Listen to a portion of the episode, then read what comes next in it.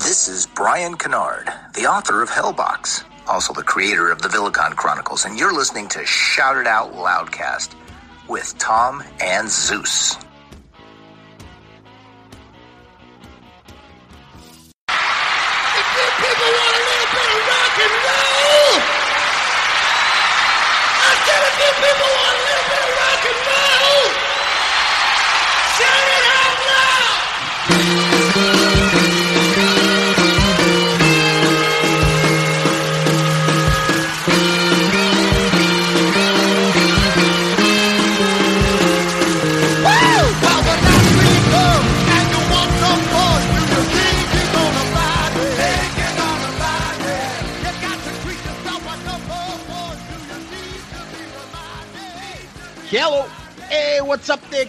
Army?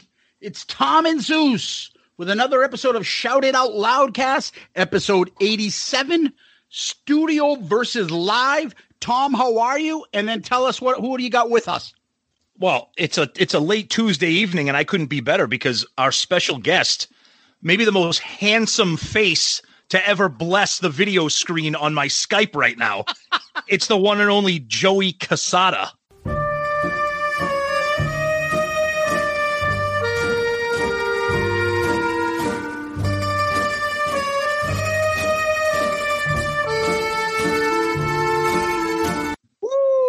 What's up, What- boys? How are you? What's up, Joey? Welcome back to the show. Thanks for uh, joining us. How are you, buddy?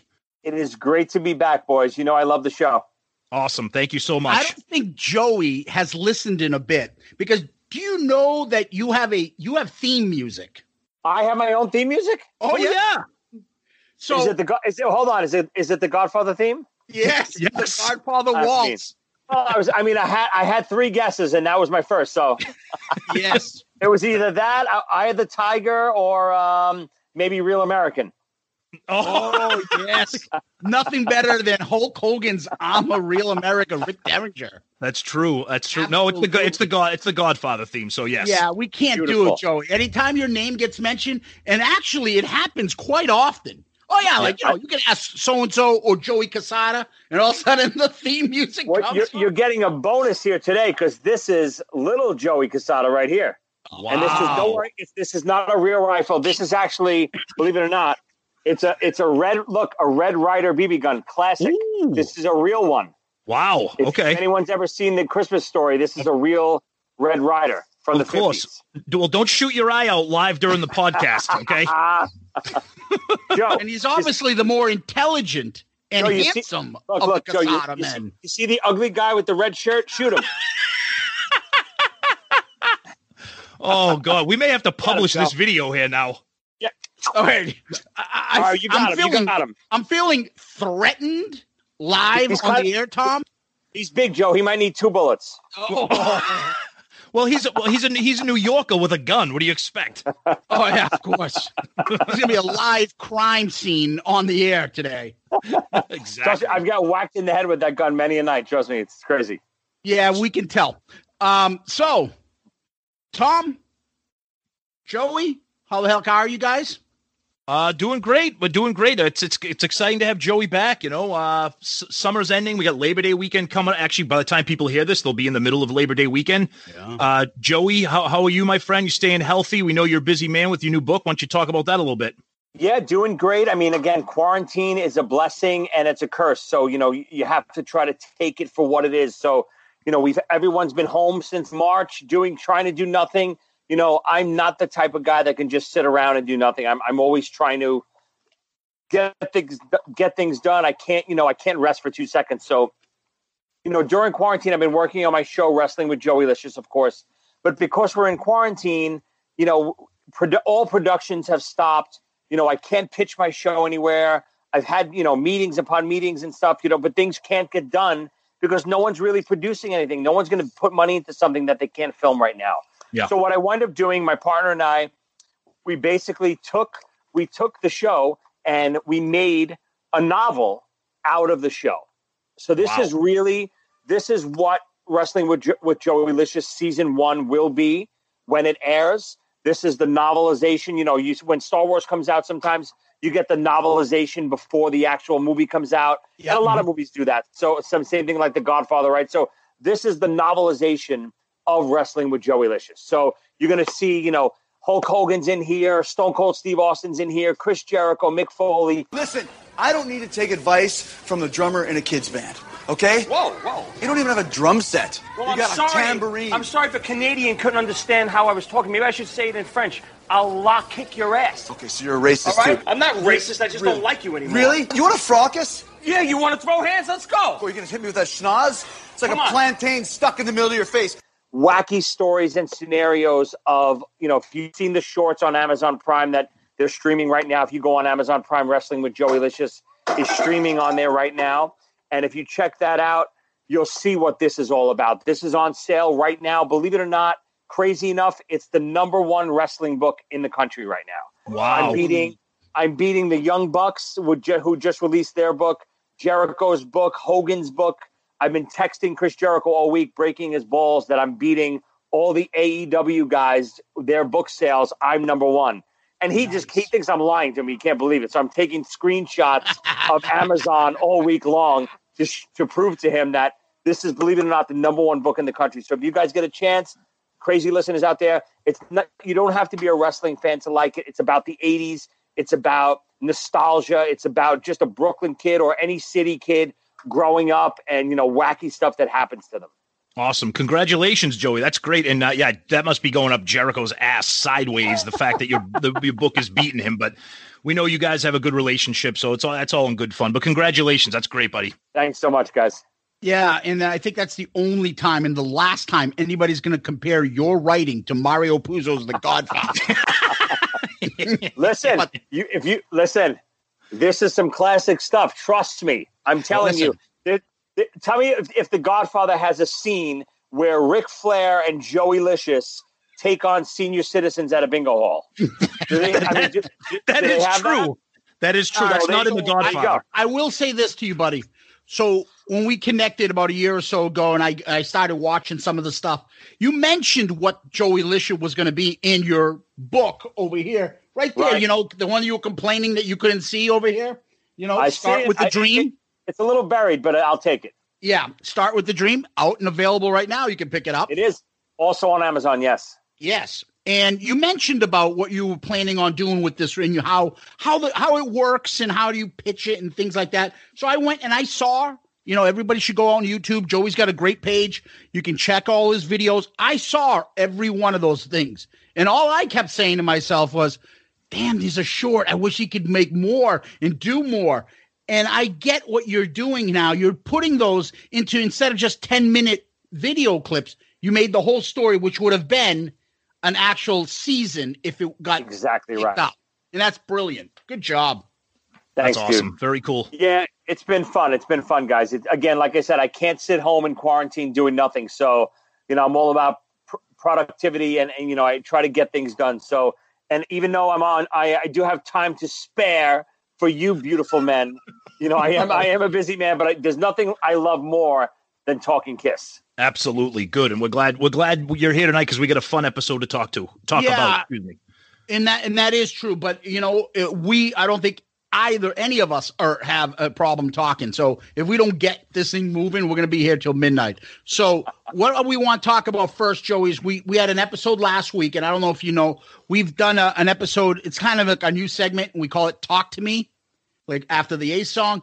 And it was two issues. Last year we talked about Vinnie Vincent and all his, you know, strangeness. This and uh, also Eddie Trunk, aka Stewart, on our show, and just the venting about he's been doing about Yes, live yes. and backing tracks and fake cheater Chris and all that crap. This year we decided to talk about what were two things to get off our chest. We're annoyed because of the pandemic. One is the lack of anything that Kiss is doing during this time period. And the second thing was what we've called the new character on the show, and he's called Pandemic Paul, where he goes around spouting these uh, Renaissance man ideas that all of a sudden he is, and this credibility that he's so desperately seeking that he will not get because he wrote uh, all night. So Listen, you know, I, I I love Kiss more than anyone. I but know, I have I to know. I have to tell you, I agree with you. I mean, you know, Paul, you know, I I've, I've I know Paul pretty well now. Luckily, I got to tour with him, like I said, and and I got to know a personal side of Paul that most people don't know. And you know, from his book, some people love that book so much, but I find I found it a little pretentious. I found it, you know, he was looking for sympathy. He was looking for something, you know, he he never got in his life. And I love Paul. Don't get me wrong. I respect him. He's he's my favorite front man of all time. He's in my of my favorite band of all time. But you know, I, I'm not one of those guys that can just like everything. You know what I mean? So Thank I, you. I totally get where you're coming from. He he Paul, he's and I hate and I'm sure he'll so he'll find his way back to him somewhere on this. Paul is uncomfortable in his own skin. He's one of those guys that was never comfortable in his own skin and he tries to prove himself over and over again. Where if he just be he just makes himself calm and be himself, he doesn't have to prove anything to anyone. He's Paul F. and Stanley but he constantly thinks he has to validate himself, whether it was with his Broadway appearance or his Live to Win record or his now his Soul Station or the book, whatever it was, he or his paintings. He always thinks he has to prove himself, where he should just sit back and be comfortable with what he's done in his life. perfectly said. And I said this to Zeus. I said, you know, what a per- perfect timing to have you on because, like Zeus said, at the start of every episode, we go backwards to the previous episode and just kind of do a, a recap. So I said, it's you know, the timing was perfect because I really wanted your episode, your, your uh, opinion and your input on this. And, and and I'm glad, you know, look, we're going to get into some feedback from some of the listeners and followers on social media because, you know, obviously not everybody agrees and we don't expect everybody to agree.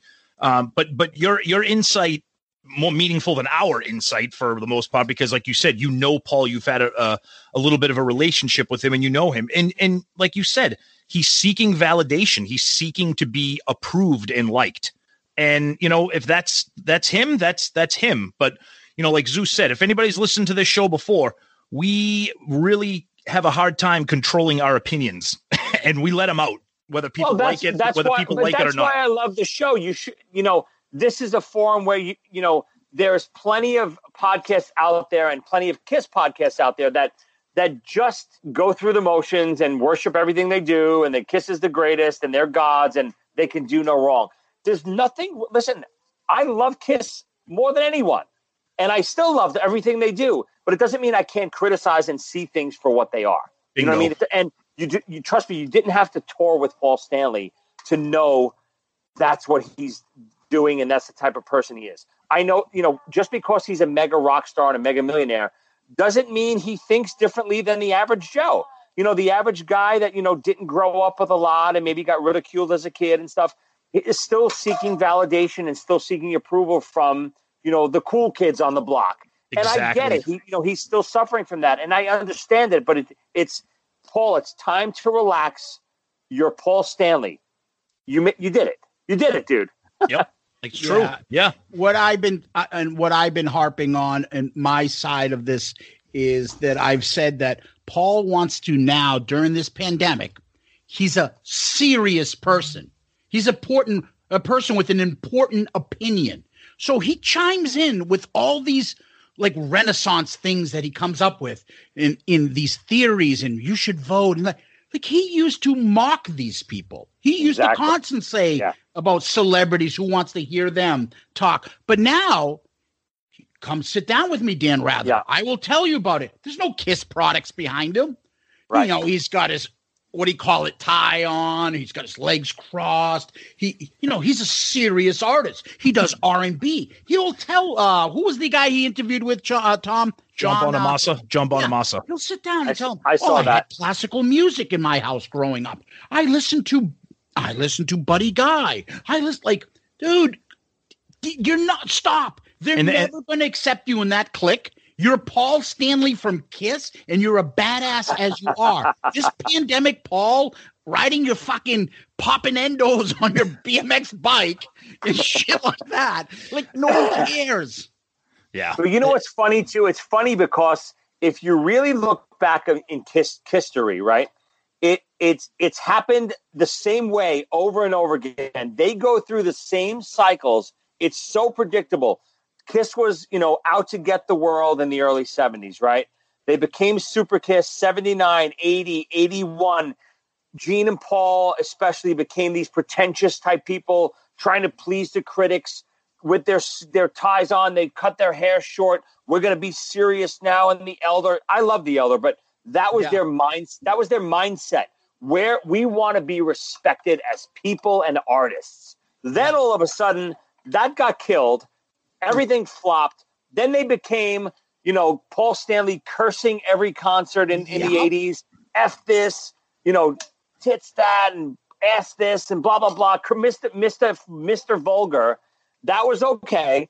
And then the reunion came around again. The popularity soared through the roof. And all of a sudden, now again, he's prim and proper, Mr. You know, we we did everything right. We never made a mistake. You should follow our model. And it, it- it's just you can see the cycle. Success breeds um, that that that that complacency that they feel like they can dictate and and preach to people.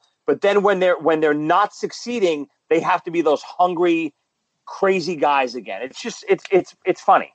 No, Yeah. that's that's awesome. No, it's well said. Interesting for sure. Yeah. Yeah. and maybe we can get some more pasta with fucking peas in it photos. His, Right? his his dinner photos. But you know the problem is too. In addition to that, Joey's there's so many people that you want to yell at in the Kiss Army that just give him praise. Oh my God, that's the greatest pasta I've ever seen. Paul, you can Yeah, cook. but for I get it. What, it I just- mean, I'm like, stop enabling this shit. Tell him Yeah, to dude- fucking play Nah, his, that's- his solo album.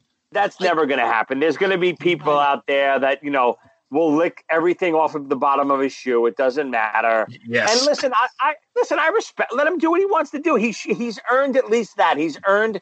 Do what you want to do. Oh, yeah. My com- my complaint is I don't think that's what you want to do. I think you're you're being a person. You're not real. You're not real anymore. Exactly. And that's what we said. That's what we said. He's it it's just it's it's phony because it's not the Paul that everybody knows. So like like Zeus said, now you're doing it because you're not touring and you want to stay relevant in other things besides Kiss. And like Zeus said, to try to reinvent yourself and you know comment on the on the politics and the panda. And you can do that. We we said last week when we were talking. He has every right to do that. He has that. He has that that platform and that freedom, and he's a he's a world famous artist and musician.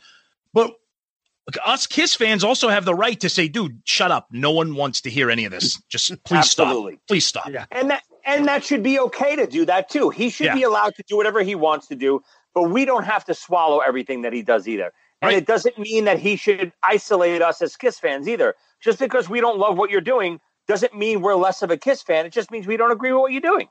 Right. Exactly. Thank you. Perfectly said. Let's go to our poll. What did we do, Tom? So the poll was, um, you know, we talked about we, we put up for to, to, for people to vote wh- which is more which is more frustrating or what what are you more annoyed with the, the lack of activity from Kiss during the pandemic? You know, no live streams, no concerts, no real merchandising, whatever, or pandemic Paul. And you know, those are the two things. And you know, to no surprise, pandemic Paul is kind of our little way of ranting against Paul. So, neither, you know, it's no surprise. Seventy percent of the votes said that they're more frustrated with the lack of activity from Kiss, and that that that's the that's the right answer. I mean, the pandemic Paul thing is fun, but if you if you're a Kiss fan, you're frustrated that, um, you know, like we said in our last episode, these bands that are doing uh, these live streams or they're putting up things on their YouTube page. You know, like like Metallica was doing Metallica Mondays. You know, go and watch one of their old shows from the Master of Puppets tour yeah. in 1986. You know, Kiss just isn't really doing that. They're not really staying engaged with their fans. We talked about how Paul at the beginning he was doing that. He was doing those those little videos with him and his acoustic guitar. You know, talking about chords and lyrics and whatever, and then that just went away. And, and Yeah, Zeus is and we and Zeus, about it. right? And Zeus thinks that right. Zeus thinks that's because Paul probably got some feedback from some of the Kiss haters out there saying, "Oh, you can't sing," or "That sounds like shit." And of course, sensitive Paul was like, "Well, I'm not doing that anymore." Yeah, and then he plays harder than hell. Just plays the music. He doesn't even sing it. You're the Yeah. freaking songwriter and the and the and the singer of that song. So then he just because he it got to him. It must have got to him. And then all of a sudden disappears. No more. Yep. Yep. Yeah, I mean, again, you know, I would have just, you know, I would have voted for Kiss content as well. And it Yeah. had nothing to do with the pandemic. I think Kiss has been lacking in content for the last 20 years. Agreed. I th- I think you know they haven't released anything. What have they done? I know I know the two albums, but they have so much back stuff catalog wise, video wise. How do they not have their own streaming service? That's what are they Zeus, that- doing? that's what Zeus brought up last week. A, a Yeah, kiss. It's, a- it's Yep. of course four ninety nine a month. Get every Kiss maniac to buy it. Then you could boost it up after you know after a year. You put it at nine ninety nine. Unlimited Kiss footage, constant Kiss footage, um, new content with interviews. You have behind the scenes stuff. You have so many tours to come from. They're just missing the boat. They're they're supposed to be the you know the biggest band in history as far as media is concerned and and video and and shock rock and all this stuff. They released nothing. Think about the vid. What was the last video they released? Vegas. yes, Kiss Rocks What- Vegas. What year was that? 2015, 16 And then- maybe. And before that, what was the last one before that? Rock the Nation. Rock the Nation. Rock, rock the Nation maybe. And that was 2005. They released that. So so they're Yeah. doing good. Almost to every 10 years we get something. Whoa, pretty good. exactly for the for the most visually stimulating rock band in the history of music, and they're not putting anything out right. They've done 10 cruises. Where where's the greatest hits of the cruise DVD? That's actually a, that's actually a great point, Joey. Of course. Right, a cruise DVD with with with the you know the sail away set, the acoustic, Yeah. the concert. Yeah, that's actually an interesting point. Yeah, you're right. But you know what? Greatest, dude, not even a greatest hits. You could do one for every cruise. We, I would buy every one. Wouldn't you buy every Exactly. one? Absolutely. Yeah, but Paul's probably thinking, uh uh if you want to experience the cruise, you got to buy a ticket to get on the boat. Ah, dude, they're missing the boat because they'll make more money off sales of DVDs and streams than they will on the boat. Agreed. Yeah, you're right. Joey. I know you've been talking about. it. I've been talking to. I don't know who came up with it first, but you are right. I I've said it, and then you can market this intelligently. You can have the whole discography on there. Any Kiss song. You telling me that everybody doesn't want to have an iPhone app where I don't have to load all my Kiss songs on? It's just there, and I can play any Kiss song. And then they release a new live album every couple of months or s- every year at least or something. Dude, even all the rock, the tour that I did with them, the Rock the Nation tour, I have every inst- instant live from Oh yeah, we got those. Yep. Yeah, but, but you can't stream those anywhere. You can't do anything with those. How is that all not re-released somewhere? Those shows were killer. Paul was still sounding great back then. So those and they were there was a lot of rarities in those set lists. All the way, she. There was so many. I Lo- love her all I can was in those set lists sometimes. There's so much. Listen, we're not. We don't even know what they have Right. They have so much content that for them not to be releasing stuff and i don't mean for free i get it don't release it for free i'll i'll be glad to buy it you know what you know what i don't want i don't want a purple fucking double platinum lp that's what i don't want Thank you. i don't See, I'm the old, see, I'm the idiot who buys that stuff. I'm a vinyl collector geek, so I'm I'm I'm the sucker right there. no, I get it. Don't get me wrong. Everyone has their, has their stuff. I'll buy every doll there is out there and stuff. So everyone has what they love to buy. But I think we can all agree. You know what we love more than all of that stuff? Video and music content. That's what we love. Exactly. Yep. Yeah, absolutely. What do we? What are the, what? are- What do some of the fans think? What's some of the feedback? we Yeah, got? uh, Tom Graham Richley, always writes in, pandemic Paul doesn't bother me. I expect he feel he's covering messages that are bigger issues than Kiss's activity. I can't disagree. Right now, Kiss, no doubt, is more important to the fans and those who are in it. That's only natural. And then JR wrote Pandemic Paul. Um, What uh, a great name. What a per- it's so perfect. yeah. He's, uh, you know, uh, John Gross writes Pandemic Paul because, like you both mentioned the episode, he's become everything he rallied against in the past. Much like Howard Stern these days has become what he used to make fun of being. I will say you guys are really funny about it, though. Uh, Kissman said neither. Apparently, he's on the uh, "Thou shall never ever say anything bad about Kiss" group. But God bless him. He's he, Perhaps. he's, uh, he's uh, he's got his opinion. They all should have it. And then um, Deuce, our good friend Deuce, talks about what we talk about, Joey, and that is an app. And like Zeus said, load it up on videos, concerts, interviews, music. Kiss has got so much history, so much material, so much stuff we've never seen. I personally can never get enough of Kiss. I'm the dog on the table, happy to get some scraps. Kiss, true. what they're miss, you know, a Kiss, you know, Kiss always thinks of themselves like this, but then when it comes to playing with the big boys, they don't do it. Kiss is Disney, they're WWE, they're Yep. Marvel, they're all of these big giant brands. They're one of them. They should market themselves as one of them. They can. Ha- why ca- if Disney and WWE and all these places can have their own streaming service? Why can't Kiss? Is there a reason? Probably Yeah. They because have they just they, they probably just don't feel like they have to. I mean, they're just complacent. But you're right. Yeah. I got to Yeah. tell you, I, I I disagree with you. You know what I think it is? They're getting the they're, they're not getting the right advice from people. They're not. They don't think of it. They live they live in this box where everything everyone else says. What? Oh, I agree with you. I agree with you. Doc says something. They they don't ever have an outside opinion, a non yes man. Well, to Joey, tell them, hey, why don't you try this? You should go for this. Do this. Joey, that's exactly right. Which is why a lot of these recent albums, who who who who's producing them? Paul. And that's the failure of those albums too. I mean, I like Sonic Boom a little bit, but you know, sonically and even just editing wise, as far as songwriting goes, they're just flat. They're Right. you know, especially Monster, they, they just fell flat. And do I still think they have it in them? Yes, I think if they get a producer, and I don't mean a Sonics producer, I mean a produce a songwriting producer where they're gonna come, he's gonna come in and say, hey. Nah, this is this chorus is not good. Yep. This is not good. Eat your heart out, baby. Oh, won't you give me something sweet?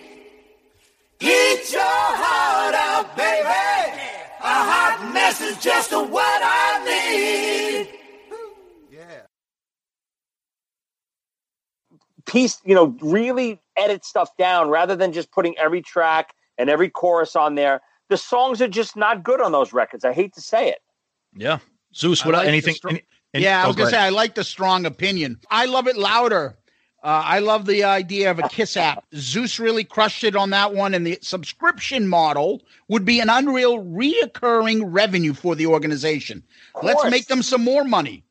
You guys should get a commission, though. Yeah, yeah, right. yeah, but you know what it is? Let me explain. So the way Kiss works, and I, and I, I hate to be Mister Business, music business person, but It's the okay. what they what what Kiss does, and I get it. It's smart, but it's lazy. What they do is they license their name out. They license their name out to Hello Kitty. They license their name out to blah blah blah, whatever it is, and then Hello Kitty pays them. I don't know. Let's just two hundred thousand dollars to use the Kiss brand to market their toys. And then Kiss gets a piece of all that. But it's a no lose situation for Kiss because they get money up front. If the line tanks, it doesn't matter to them because they got money for it already. So for a streaming service to work, it takes effort and takes a risk.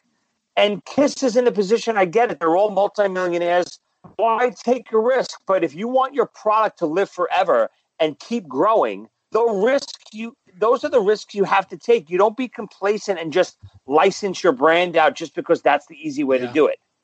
Yeah. Good point. Good point. No, you, you got a point there. So, Tom, let me just finish up a couple of these uh, Twitter ones. Okay. Steve, this episode of uh, Shout Out Loudcast is one of the funniest, if not the funniest things I've ever heard.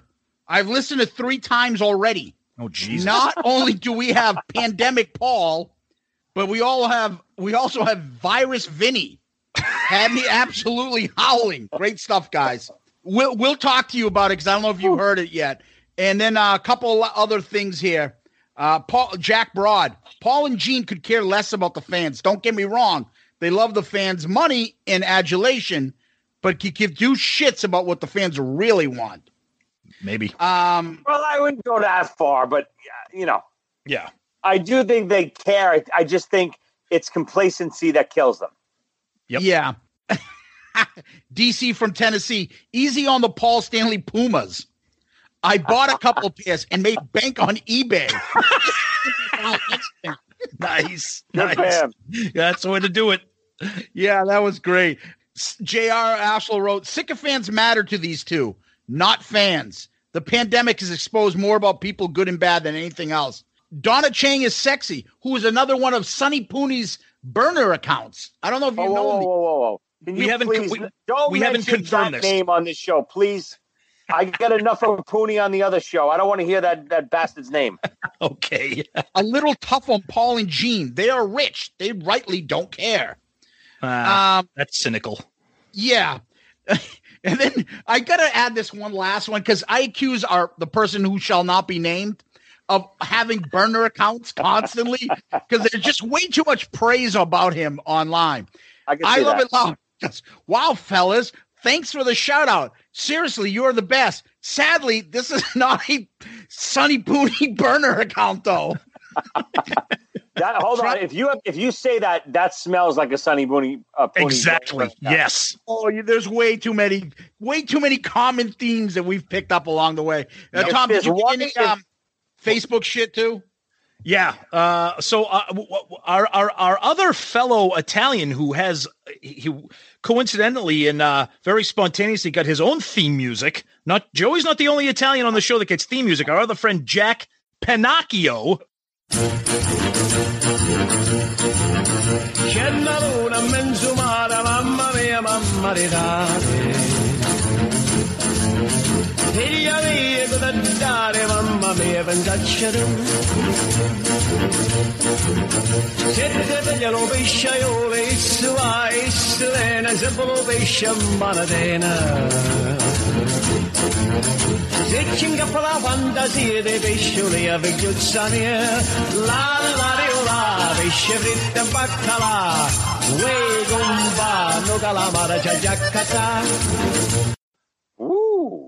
Who is from Australia?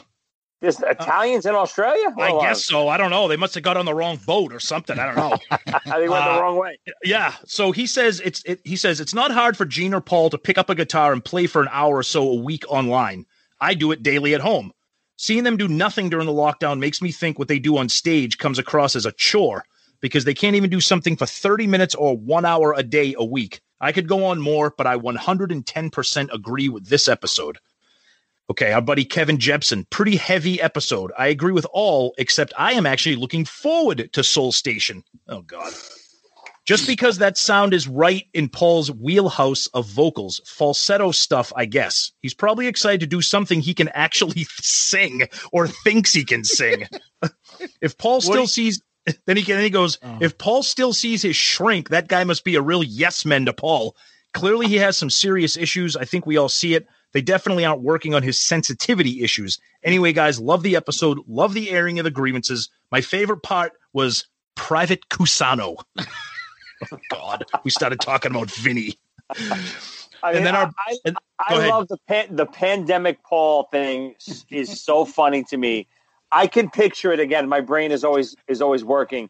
I can picture it as like a, an animated Family Guy type thing.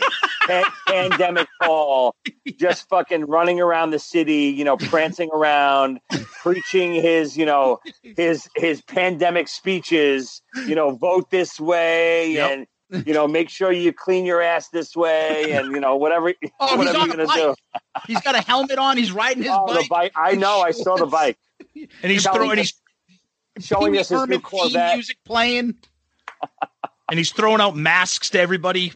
You know, as you I, drive listen, by. I'm not even kidding around. I you know, I do animation too stuff, so I might come up with a little short. Maybe we'll write it together, the Oh three of us. God, please, Joey, please. We should do it.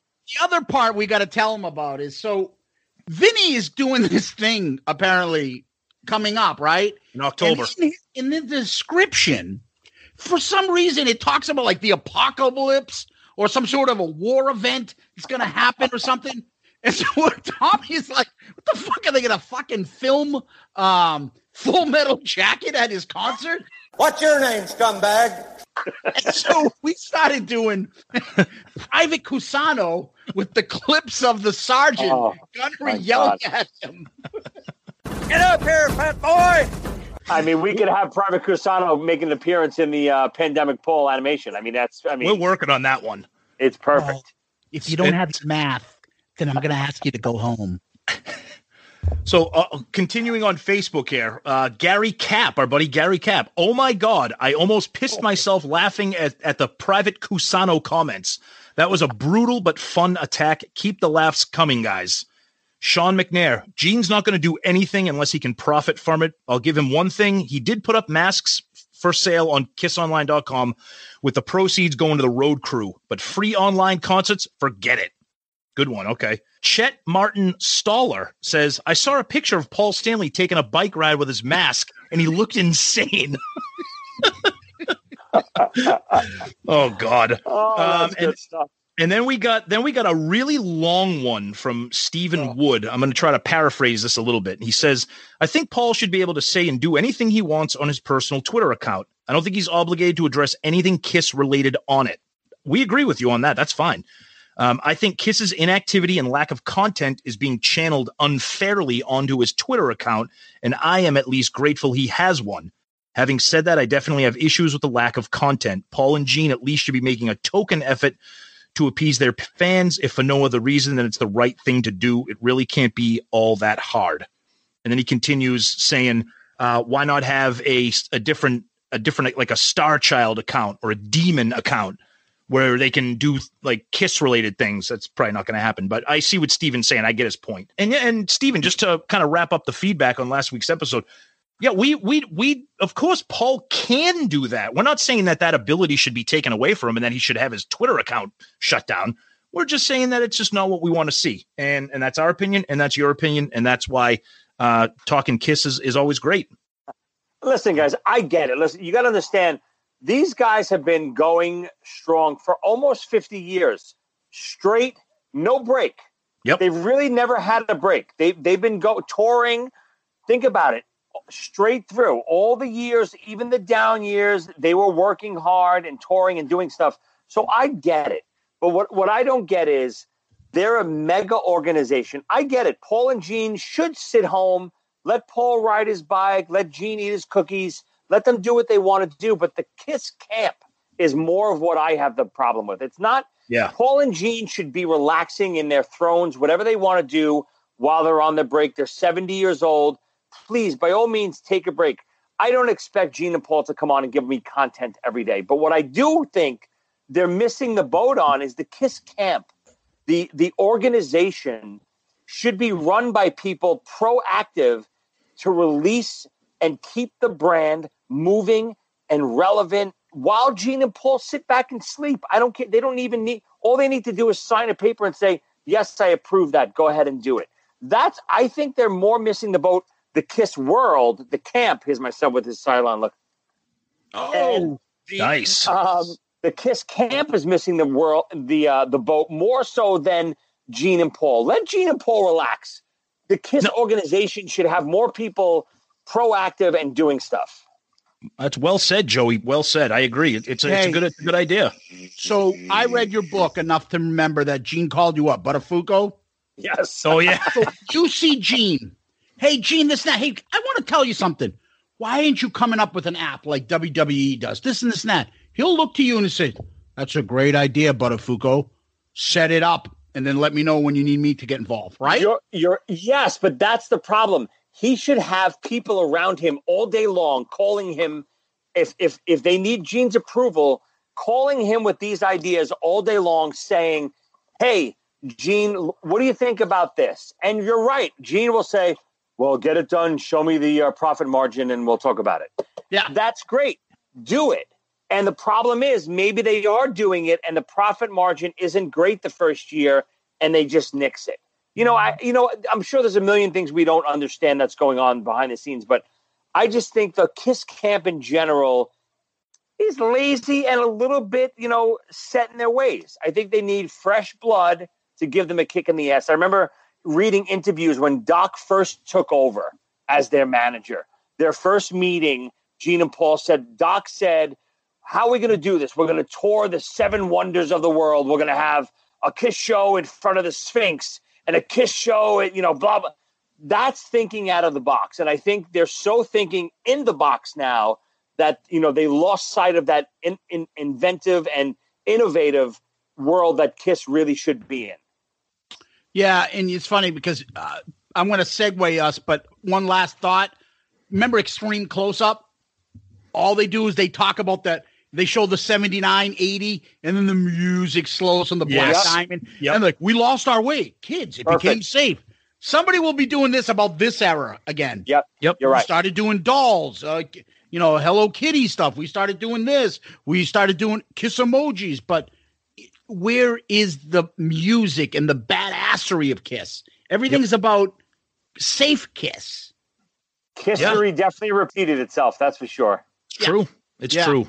And uh, you know, we get all hot about this stuff. But Joey, I don't know if you know this, and probably since your son isn't here, maybe he shouldn't be hearing this either.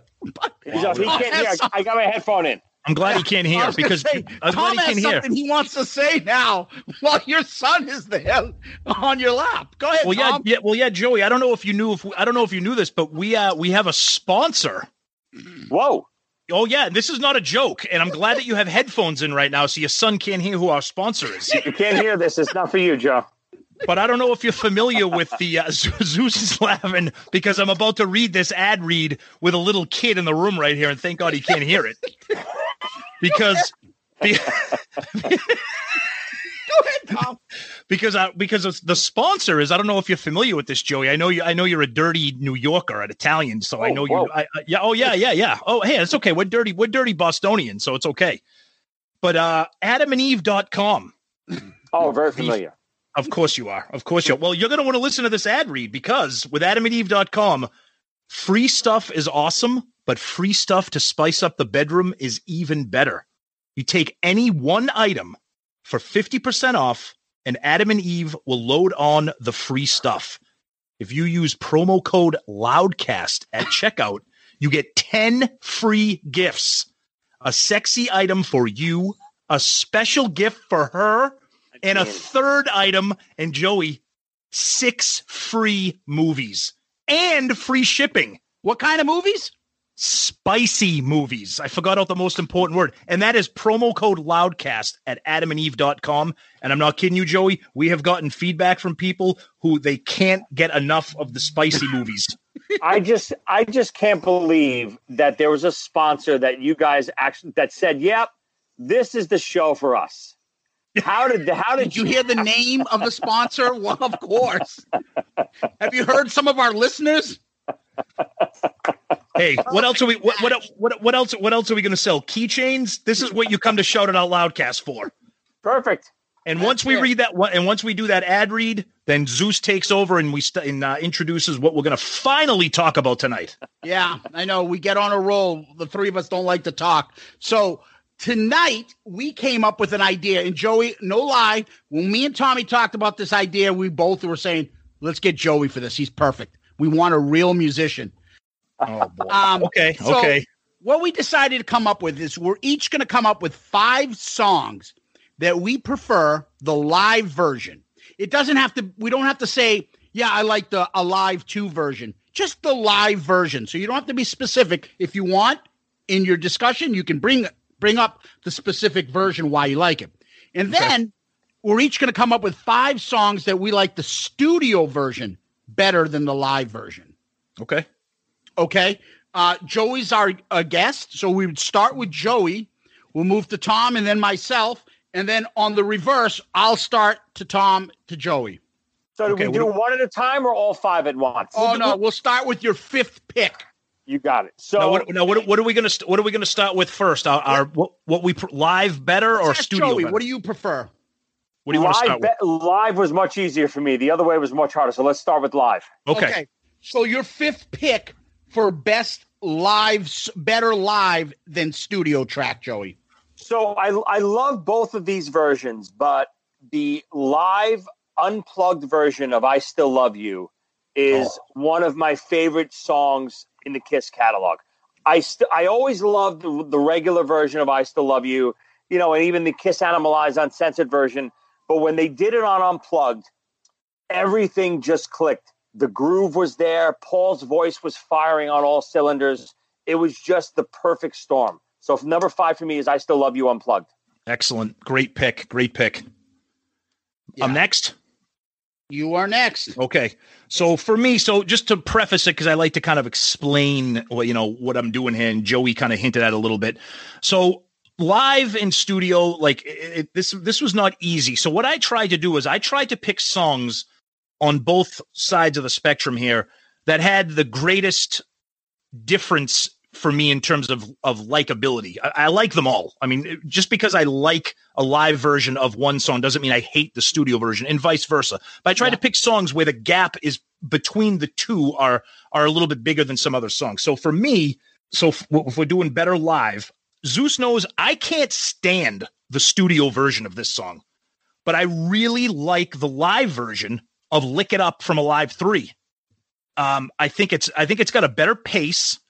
I think it's a little bit more upbeat. Um, I think the band sounds spectacular. I've said before that the Revenge lineup is my second favorite lineup. No disrespect to Eric, uh, as uh, Eric Eric Carr. It's got a little bit of a breakdown in the middle of the song. Um, it just it just tr- this is a song that just translates better live for me. So lick it up from Alive Three for me. Good one. So I have, you know, I'm going to a little jump ahead here. Okay. I had a, a- a section of songs that I think are different live than they are studio, yeah. but I, I can't say I like, I think they're different. I like them both. Yep. I like Lick It Up, the studio, and I like the live version. I, I'm, you know, I'm going to be honest with you guys. I cheated a little bit. I asked our good friend Steve from Potter Than Hell, and Yep. the the person who shouldn't be named, Sonny, um, give me some help because I was friggin' running out of ideas.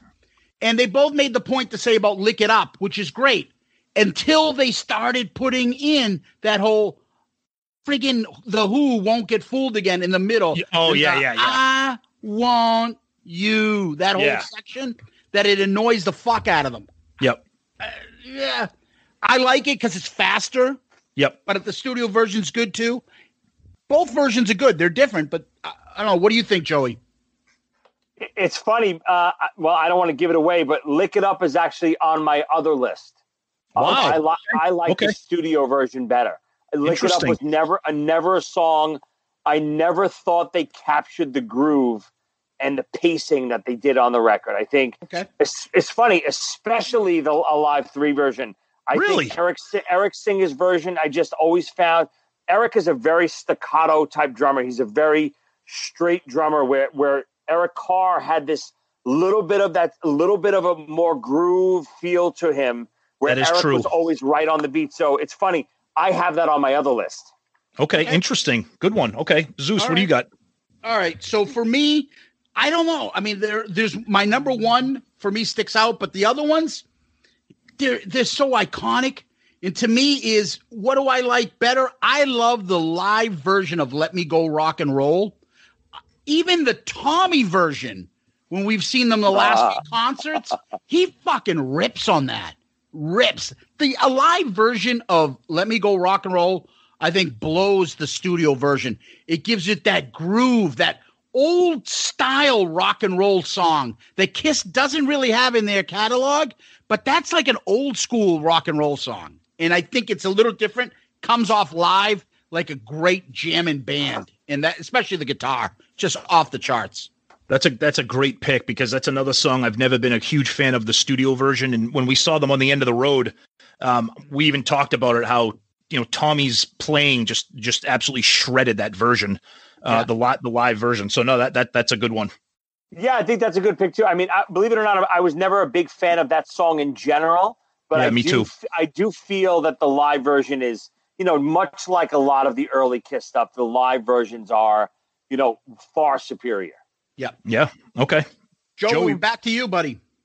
So sticking with, you know, like what, what we just said, the early Kiss, you know, a song to me that is so night and day difference. Like, you know, like Tom, like you were saying, the differential between the two is so big that to me, hotter than hell off of Alive One is to just, it's almost a different song. It's so energetic and dirty feeling where the first one is so drudgy and you know the groove and everything about it is is just not good and even moving forward if i don't know if you guys ever heard i'm sure you've heard it the uh the re the re uh, records with eric singer and tommy that version of of hotter than hell eric singer just to me blows that one. It just stinks too. I hate the groove on it. I hate the feel of it.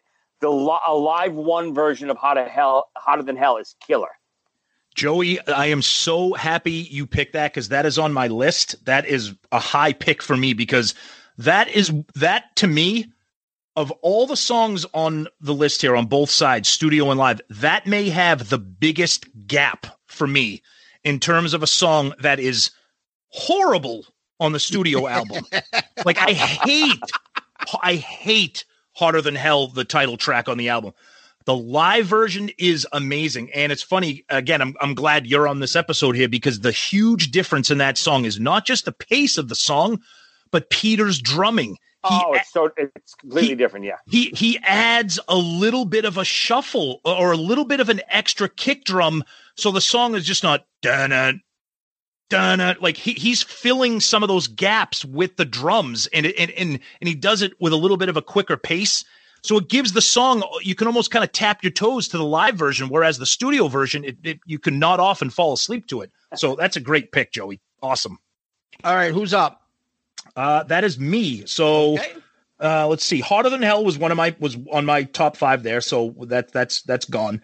Um, so I don't know, Zeus, if you did this exactly. Um, it sounds like maybe Joey did. I'm not sure, but I I I compared studio tracks to specific versions off Kiss live album releases. Okay, that that's just the way that I did it. So here's one that might be a little bit weird to people and it, it I, I did it just so I can represent an album that people don't talk about, maybe good, bad, or indifferent. It's it's kind of the the the the the redheaded stepchild of the Kiss live albums, and that is the Symphony Alive album.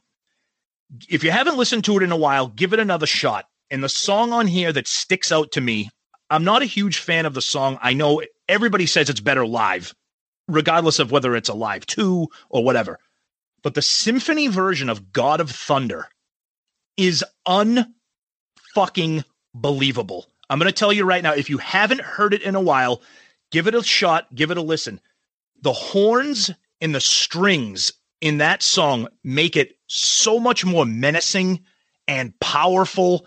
It's almost like it's almost like they took God of Thunder and tried to turn it into like the Emperor's theme from like Star Wars. Like it like it it just makes it sound so much more evil and foreboding. And I never really listened to it you know, I don't really, I, I admit, I don't go, I don't listen to a symphony alive that often. Um, but when I heard this, I was like, wow, this sticks out like a sore thumb because I was going to go alive to God of Thunder. And then I heard this. I'm like, I'm going to bring this one up because nobody really talks about this album. So, Symphony God of Thunder for me. And if you haven't heard it in a while, give it a shot. You'll see what I'm talking about. For me, I just want to comment on this. Yeah. God of Thunder is just like Lick It Up. I love both versions, so I can't say it. I Okay. love what what uh, Bob Ezrin did. The little kids in the beginning. I Yep. love that spookiness. But the live version, speeding it up, Yep. is like the heaviest thing. So I can even go to this. The I wasn't going to say Alive Two or Symphony. Even the last tour, we just saw him on the end of the road. Yeah. When Gene goes up.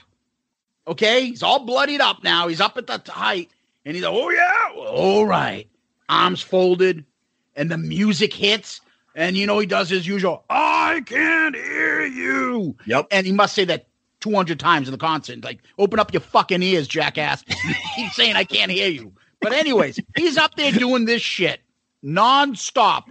And there's fucking lightning on the screens Yep. behind him. And there's just all this noise and stuff. I think that's insane. I love the visual effects. I know, Tom, you're not, you're not big on some of the stuff, but for that, for God of Thunder, I think they hit it out of the park. And I like the Ezrin thing. Yeah. I can't pick one. I love them both. I think Yeah. they're very unique. Yeah, no, you're right, and that and that and that happened with a lot of these picks too. Joey, th- thoughts on God of Thunder studio versus live? It's it, it's funny. It's an, it's another one that's on my regular versions, not the live version. Really? But- okay. But I, I did, believe it or not, I did forget about the symphony version. And Yeah. it's funny because Zeus, you kind of mentioned it. The the thing I didn't like about God of Thunder through the years, especially like on Alive Two, it's faster. That Yeah. God Yeah. of Thunder, when when you speed God of Thunder up, it loses the menacing and the creepiness of it. Yep. The, the the slow pace of God of Thunder makes it what it is. Even like the, you know the Paul demo version, it ruins it. It doesn't make it, it's not God of Thunder anymore. So I did forget about the symphony version, but you know in my brain I'm thinking always alive too. So regular studio version God of Thunder is on my regular list. So you're eating up my regular list right now. That's That's no, all that's okay. That's okay. Okay. That's, o- You that's know what I was thinking about, Joe? You know what I really got into the live version, the speed up version? Remember the Rock Honors? Yes, yeah. when Rob Zombie came out with that super sure, group and they put sure. I thought they blew that out of the chart. yeah Like you're right. so I Tommy love Lee, that Tommy Lee version did, of it. was drums on that.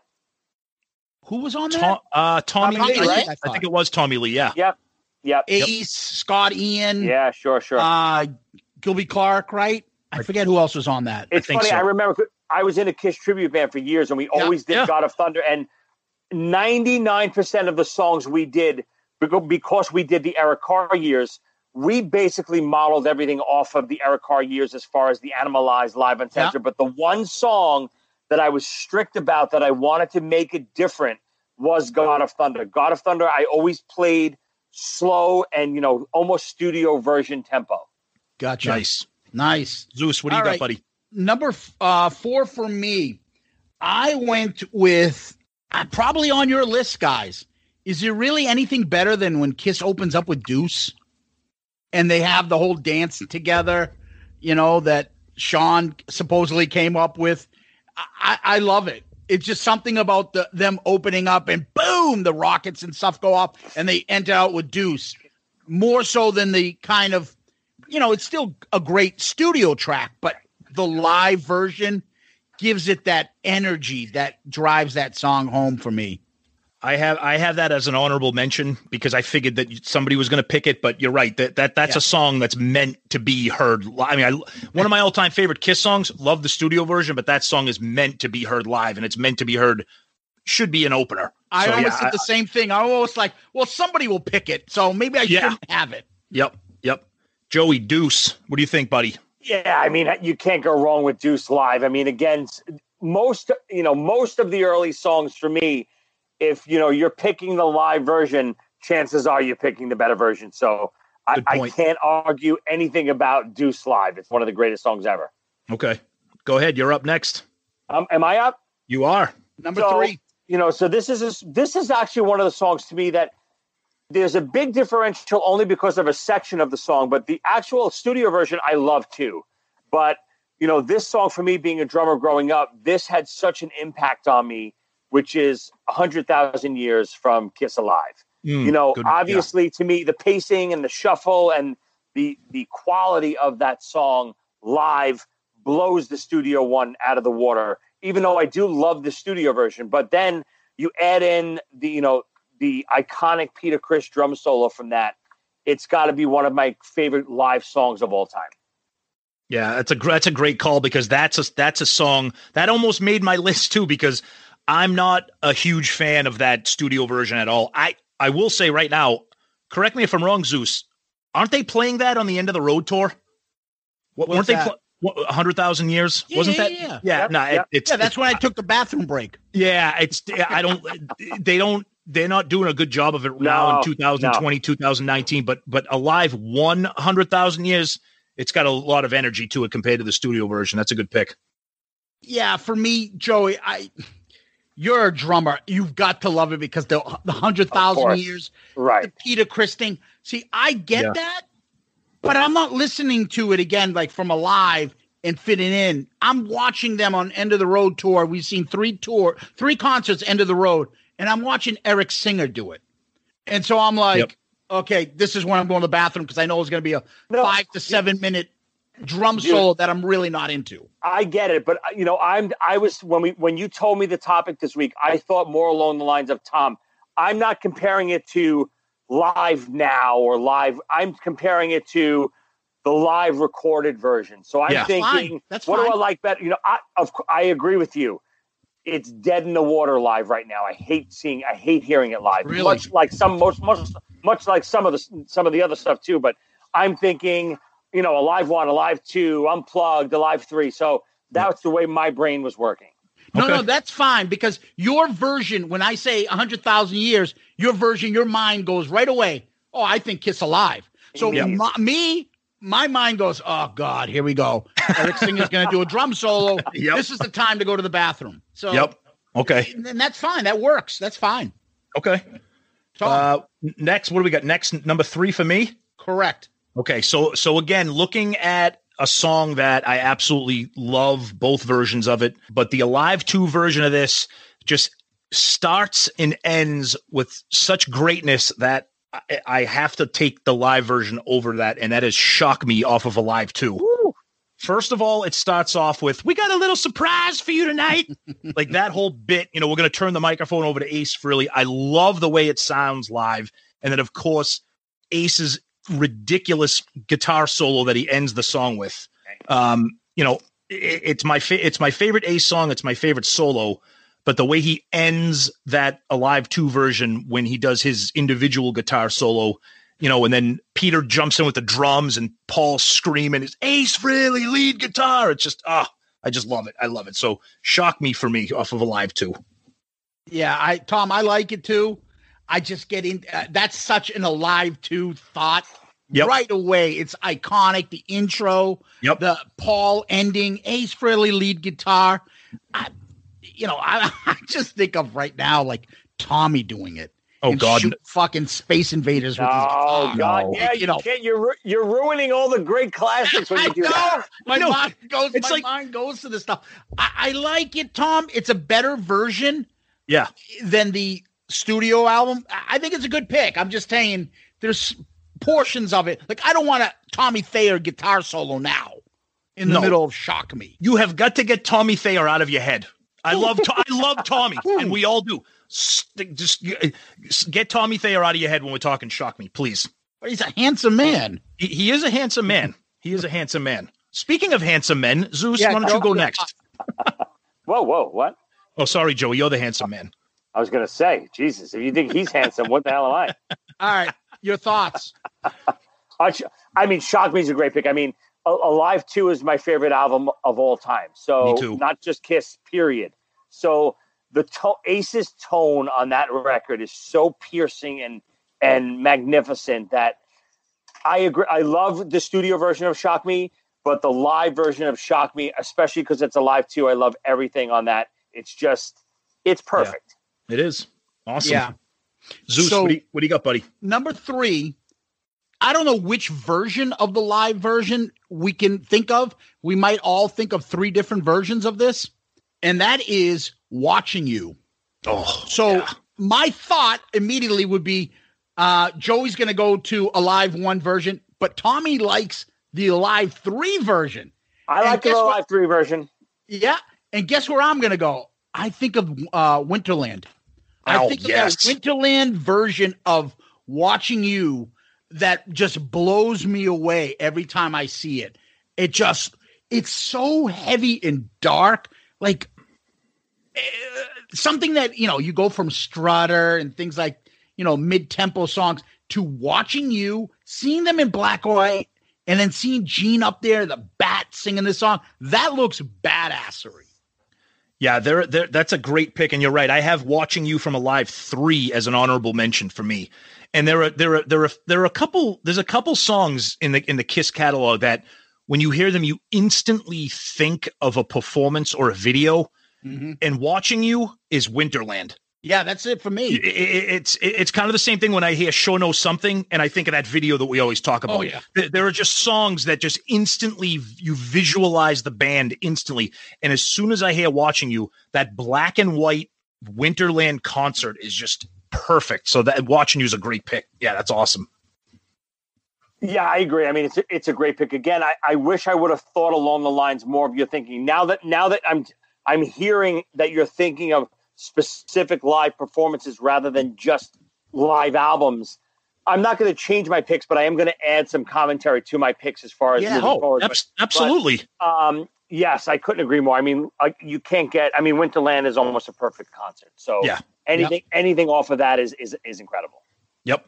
Nice. you're up joey number two for you buddy So number two, so it goes back to what I was just saying. So this song, there's an, a definitive version for me of this song because it is the lead track off my favorite record of all time, which is Detroit Rock City off of Alive 2. So to me, it, it's you know I love the studio version. I don't love having to sit through the whole intro, blah blah blah, all that stuff. But you know, I, it's it's it's just the perfect track to me from the perfect album. So whenever I hear Detroit Rock City, it immediately brings me back to Kiss Alive 2. But another another version of that, which is almost equally as good to me, which is the Sydney 1980 version. I love it so much. I love the alternate melody that Paul kind of sings in some of the verses and, and the choruses. It, it's just an, another different take on the same song, but it's such a great version too. The Sydney version of Detroit Rock City. So Detroit Rock City live would be my number two. That's my number two, right? Yep. Yep. Mm-hmm. Yeah, per, yeah, I can't argue with that. Like you said, it's kind of like when Deuce, uh, when uh, Zeus, Zeus, Deuce, when when Zeus picked Deuce, you just think of an iconic album opener. And when you hear Detroit Rock City, I mean, everybody loves the studio version. You know, if you, you get rid of that intro there, but just the live version is just so much power and energy in that song that, that live two just brings it to life. Yeah, I, I'm. Uh, this is another one of those tweeners. I like both different versions. Oh yeah, I like Bob Ezrin. I like that he did something creative. I like the whole story. Again, it's one of those things that when you can only name a few things that to a critic, like you think Kiss is just silly. Listen to this song talking about a guy who went to one of their concerts, died, and they wrote this. And the guy in the story, you realizing, is the guy from the song that got killed. Yep. And they start off and it builds up and you hear the car crash and everything, and then boom, right into King of the Nighttime World. I just think that version is still great. But I But love I- the live two version, man. And- and I will so iconic. So I can't pick, but it's one of those I like two different versions, like them both. And and real quick before you pick Zeus, it's it or who's ever next. It's perfect that they kept that Alive Two. They went they did Detroit Rock City right into King of the Nighttime World, just like Destroyer, because even they know that those two songs have to go together. Oh yeah, Yeah, I yeah, love that. yep. So number, uh I believe that's uh, up to you, right, Tom? Yes. So number two for me, I don't think anybody has picked anything. Oh no, Joey did. I'm sorry, J- Joey did. So here's another song where the difference between studio and live is just massive to me, and one of my favorite live albums, and this may be my favorite song off of this, and that is "Coming Home" off of MTV Unplugged. Just spectacular. Everything off that album is just amazing, and and I think this goes this speaks more of well not not just how amazing MTV Unplugged is, but just how poorly produced Hotter Than Hell is. It's become a cliche. Everybody talks about the poor production, but the way that this just kicks off, and I think another thing that brings a visual, like when everybody watched MTV Unplugged and they opened up with a deep cut. Like diehard Kiss fans know coming home. Those people sitting in the, that MTV studio, they were probably like, I don't know this song. I thought they were going to play. I thought they were going to play rock and roll all night, or, or I was made for loving you. No one knew coming home, so I think that even adds to the excitement. But but um, that's that's uh that's my number two pick, coming home off of MTV Unplugged. Good pick, Tom. I like it. It's a Yeah. great version, different song, Yeah. better song than what's probably on Hot, Hotter Than Hell. Yeah, Joey. Yeah, I'm, I'm with you. That that was my honorable mention for a live Okay. version. So Okay, nice. it, it just re, re- you know rejuvenated that song for me. I mean, it was always a throwaway song for me off Hotter Than Hell. Like I, I never even I, honestly, I never even thought about it. Yeah, And then when I heard the the a lot the unplugged version, I went, "Holy, shit, this is an amazing song!" So it's that's when it really hit home how good that song really was, and that's Yeah. how you can tell if the really the live version is better when you really can. Now I can appreciate that song for what it is, and unplugged did that. I think for a lot of songs to a lot of people. Oh, absolutely. Unplugged did that, and I think I think Unplugged did a lot of like opened a lot of people's eyes up to Kiss when they heard these when they heard it and like, wow, these guys are really good singer, songwriters, musicians. These songs translate pretty well unplugged. Um, Some of them are spectacular unplugged. Yeah. But yeah, okay. Uh, Zeus number two. Um, number two, I'm battling which one's going to win this one. I think I'm going to go with. I think I'm going to change it. I'm going to go with nostalgia as my number one. Number two is a song that I'm a sucker for. If you put a fucking siren in, and Tom knows this, I love War Machine, the live. Oh, So Tom says he gets distracted, but the new live version, ever since they started putting on the big screen, and all of a sudden you got that dragon flying and the sirens are going off, fires going off. He's got an army of like droid people behind him. And his war machine's going. I think that shit blows my mind. I love it. I, I can't get enough of it. And that's one of the times where I find that they're what they're doing with the whole background and stuff works. yeah. I, I love it. I've loved it since they did. I have the um, and the version that I like the best, Joey, is the Boston version on my CD that I Oh, the got Rock- from Rock the Nation. The Nation Nice, in nice. 2003, which Yep. I play constantly. I love that version. And you can hear the sirens going off and everything. Oh my God, I love that version. And it's a different version than the album. It just sticks out to me. Yeah, no, that's that's a song that translates well live. You're right. Um, I'm, that's a song where I love both versions of it, but yeah, no, the live version. And uh, uh, correct me if I'm wrong. I think that's on Alive Three as well. Or is uh, no? I'm sorry. They have I love it. I love it loud is on Alive Three. Yeah. My mistake. My mistake. But yeah, when they play that, when they play that, uh, th- I mean, that should have been a concert staple the minute that song was released off of Creatures of Yeah. the Night. I mean, the fact that it took them so long for them to throw that into the set list, but no, it's a good pick. Yeah. It's a good wrestling mean- song.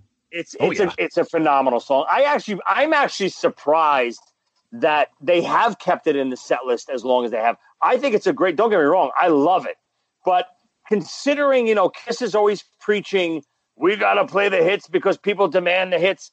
Dude, nobody knows War Machine. We love it because we're Kiss geeks, but Right? the average person doesn't know War Machine. No, they so don't. When they, you know, when they say we, oh well, there's certain songs we just can't remove, and you can remove War. I I love it. I don't want you to Yeah. remove it, but you can remove War Machine, and the average fan doesn't miss it, and you could throw you, that could be your your you know your your rotating song spot every night. But don't get me wrong, I love the live version of War Machine.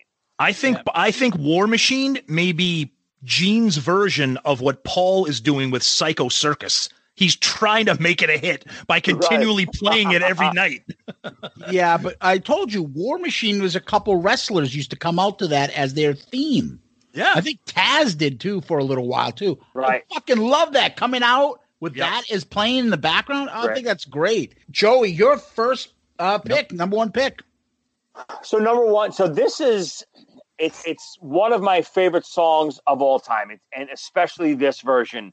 And you know, there's a couple great versions of this, and and I love all the versions, The- even the studio version. I love it, but the live version to me is so magical. I I gotta go with Black Diamond off of Kiss Alive one. Oh, Um, even the animalized version of Black Diamond, the animalized live uncensored version, is to me chilling. It's so so great with Eric singing it. So between the combination of those two versions, it's such a magical song. It's I always thought of it as it's Kiss's Stairway to Heaven. You know what I mean? It's that type of song. It's not you know it's not the three minute single, but it is it's the six minute you know masterpiece that they really captured something. And the live version of that really does it justice. yeah, that's that. That's a good one. I mean, you cannot. First of all, Black Diamond is just you hear that anywhere, and it's just spectacular. Zeus, that's your favorite Yeah, Kiss I mean- song, so Yeah, I mean, I can't say enough about it, but I like both versions. yeah.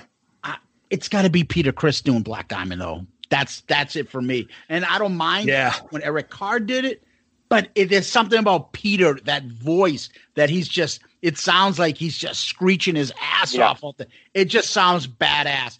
And you said it when I when I was talking about critic things. You can say Detroit Rock City. If and we've talked about this, probably make an episode out of it, but I'm giving it away.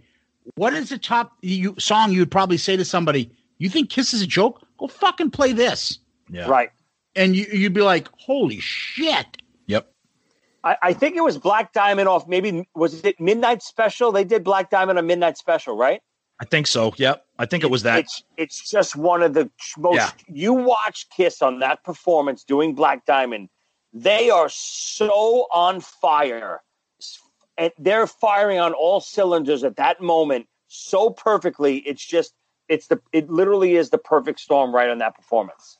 Yeah. Yeah, who's not who's not performing on that song?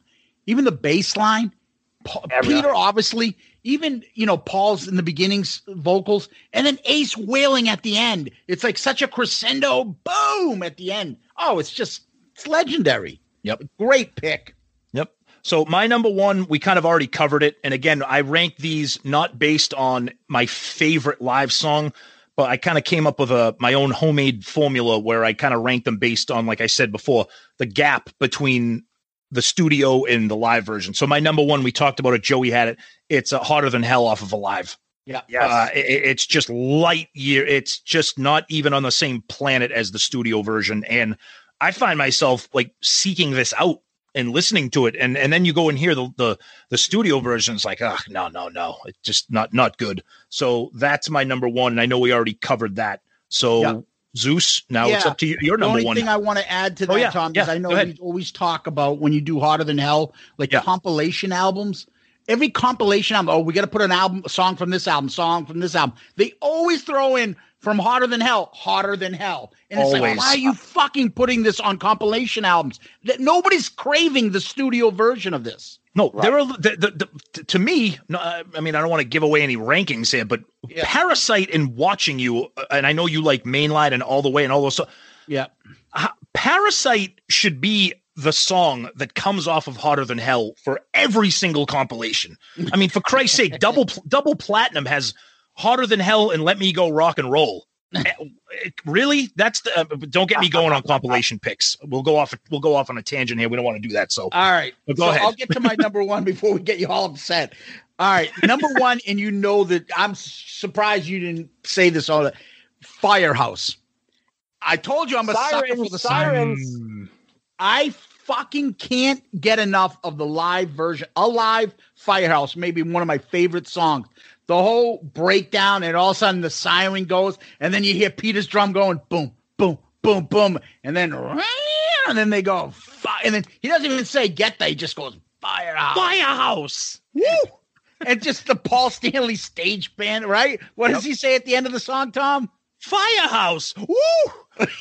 As though Gene just fucking destroyed the bathroom. Woo! Gene, Firehouse. firehouse. Um, Oh, love that man, version. yeah. Different song from the live, from the studio version. I think it kicks ass. I think it's got balls. I think it's flashier. The sirens get me. I don't know what it is, Joey. I don't know. And I just think the drumming on it is fantastic on a live as well. I love it.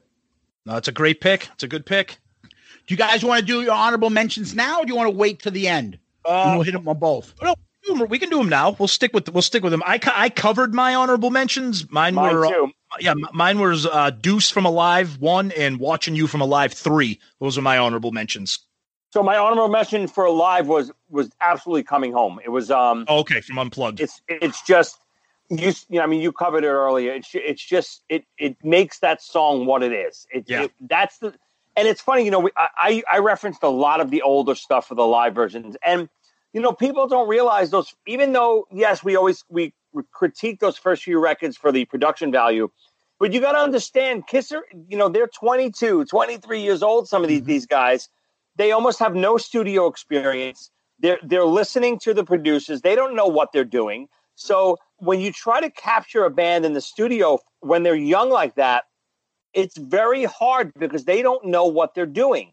I listen back to some of my old demos from when i was younger it's nothing like I used to play live those same songs. So same thing with Kiss. I think you know obviously we always talk about the production, but it's not just the production; it's the actual performances too. yeah, yeah. no, you're right. So, do you have a second one, Joey? I mean, there's there's so many. I mean, oh my gosh, thinking back, I mean, you know now now that now that I'm I'm thinking more in the realm of not only live albums but live performances. You know, I love. I, you know, my Bible growing up was Kiss Alive, uh, Kiss Animalized, live uncensored. So I love. You know, even though it's crazy fast and it's nuts, I love Creatures of the Night off of that. It would, you know, Okay. you know, daytime is the fine time, but the nighttime is the right time. You know, I can, you know, that whole, just the whole feeling of that. I know it's super fast, but Eric Carr's drums in the beginning of that, especially live, he doubles up that beginning. Yeah, It's just, it's just a great live, live song. nice. Yeah, for me, I have two. I'm surprised no one came up with it. One was Cold Gin, just for Oh, Paul. yeah. Just Yeah. for Paul. And how does the little Peter thing go, Tom? I love Well, setting them up with these. Well, when he says, "Who, who how many of you like to drink tequila?" and he with the little hi hat there, with his with Peter doing a little. Funny story. I did that Uh-oh. with Chris Jericho's band Fozzy on the, on the Jericho cruise. We did, No. Yeah. we did Cold Gin and right before you know I, I obviously the first my first question is what you know what version do you want? And I and I rattle I know every version. You can do any version you want you know with the raps and stuff. And sure enough um Chris's drummer Frank sang the song live and he knew the rap verbatim. And we did the- if you look on my YouTube page or you search on my on my on my Instagram or Facebook You can look. We we play that verbatim, the whole intro. He does. You know, you have awesome. a Vagatila. I go. Yeah. It's perfect. little Mexican hi hat. Yeah. Um, Yep. And the and the second one is, which I am shocked, and I just think it's a better version because it's something different. I am shocked, Tom, you didn't come up with this, and that is from Animalized Live, "Young and Wasted" with Eric Yeah. singing. The Fortunately, reason the reason I didn't come up with that w- is because we kind of used a little bit of a different metric. I I, I measured against live albums, Right. not D, I did not too. DVD. oh, not so you weren't thinking con- Animalized, right, Okay. right. Okay. But but that doesn't but that doesn't make it any less uh, uh, any less great of a pick. Uh, Yeah. You're right. No, no, I mean, that's fine. Eric's That's fine. Eric's insane on that performance. we stuck by the rules, Zeus. You just decided to do whatever you wanted to do. I didn't know what you, I didn't know we had rules on this one, but that's all right. Nah, it's it's okay. But I, I'm glad that you picked that because it's it's something else to discuss. so- Yeah, it's just something different. I like Yeah. that he's saying it. Yeah. So let's switch gears. Okay. We're gonna go into what's a better studio track than what they're playing live. I will start. Tom, you'll be in the middle. Joey will go third. Okay. For me, this one is um I I try to mix it up because I could do this all day. Yeah. And that is any makeup song, makeup era, and then playing non-makeup song. So I'm gonna start off number five with Heaven's on Fire. I Oh, do yeah. not like them playing it live. It does not look good with them playing it with makeup on.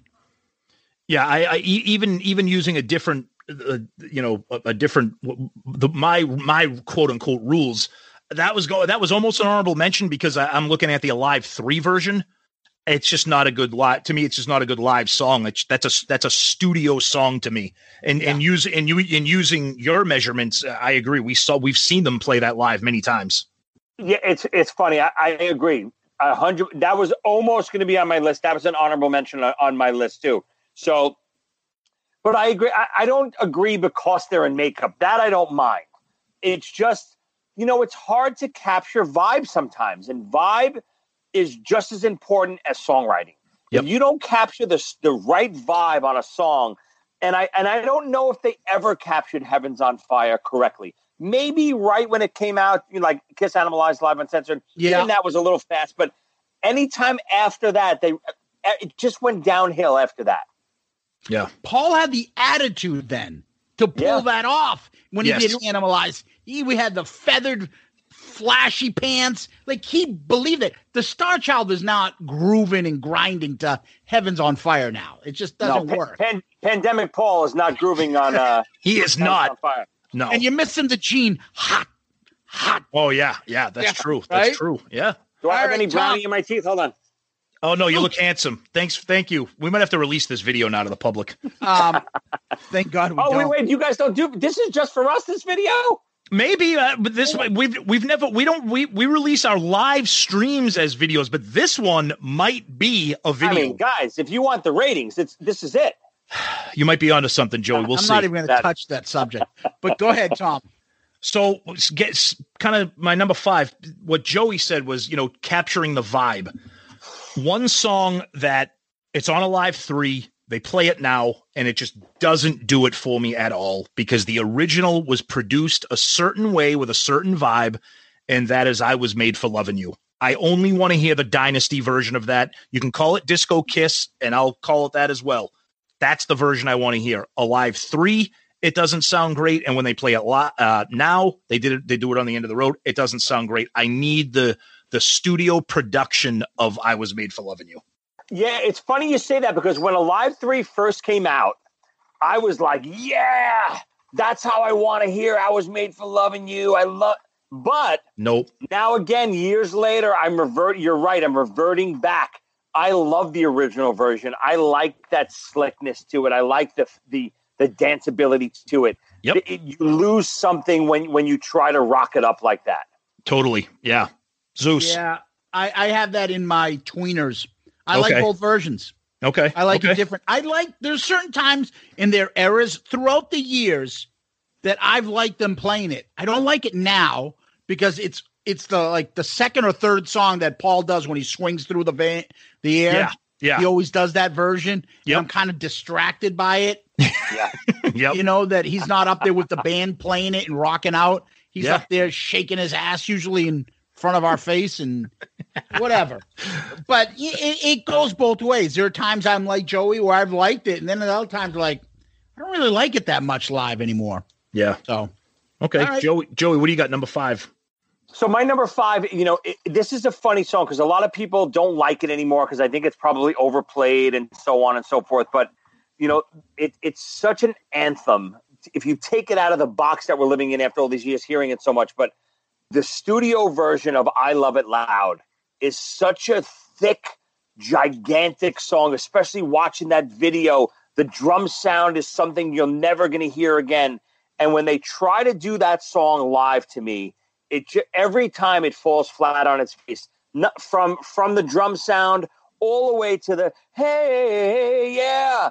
It just is. It feels flat live. You know, Gene trying to get the audience involved. Something about it. You lose something from the translation from that studio production version, that anthem, and that meanness to it to live. Oh, Joey, I couldn't agree with you more. When they play that song live, it is such a dud. Yeah. And it just, you're right, it just doesn't translate. I know that there are, you know, introductory level Kiss fans out there or whatever, you know, forgive me if that sounds snobby, but uh, what I mean by that is, you know, the the people that are there for the hits. But that that's that's a great pick, Joey. That's that's a that's a really good pick. I agree. here, here's what I'll say. I half agree with you. Okay. The fatigue factor now, they don't have the energy. Go watch 83. Go watch Kiss Exposed. Yeah, that and you're watch right. them play that in Brazil That- with yeah, a right. hundred thousand people jumping up and down. Yeah, That you're right. thing- when I saw that video when I first got Kiss Exposed, never mind. I don't want to get off on a tangent. How? Oh my God, where's this been my whole life? Seeing these videos. When I saw that video, I didn't even know they did that. Like this I love a hundred thousand, but that can't be real. And he's doing this, and there's like the whole stadium is just going nuts. That's the I Love It Loud version that I want to think of. Right. But you're right. Now, Nope. fatigue factor, the crowd doesn't get into it. The whole hey, people are like, oh, I, I guess is this where we say it back to you? Oh, okay. Hey, yeah, back.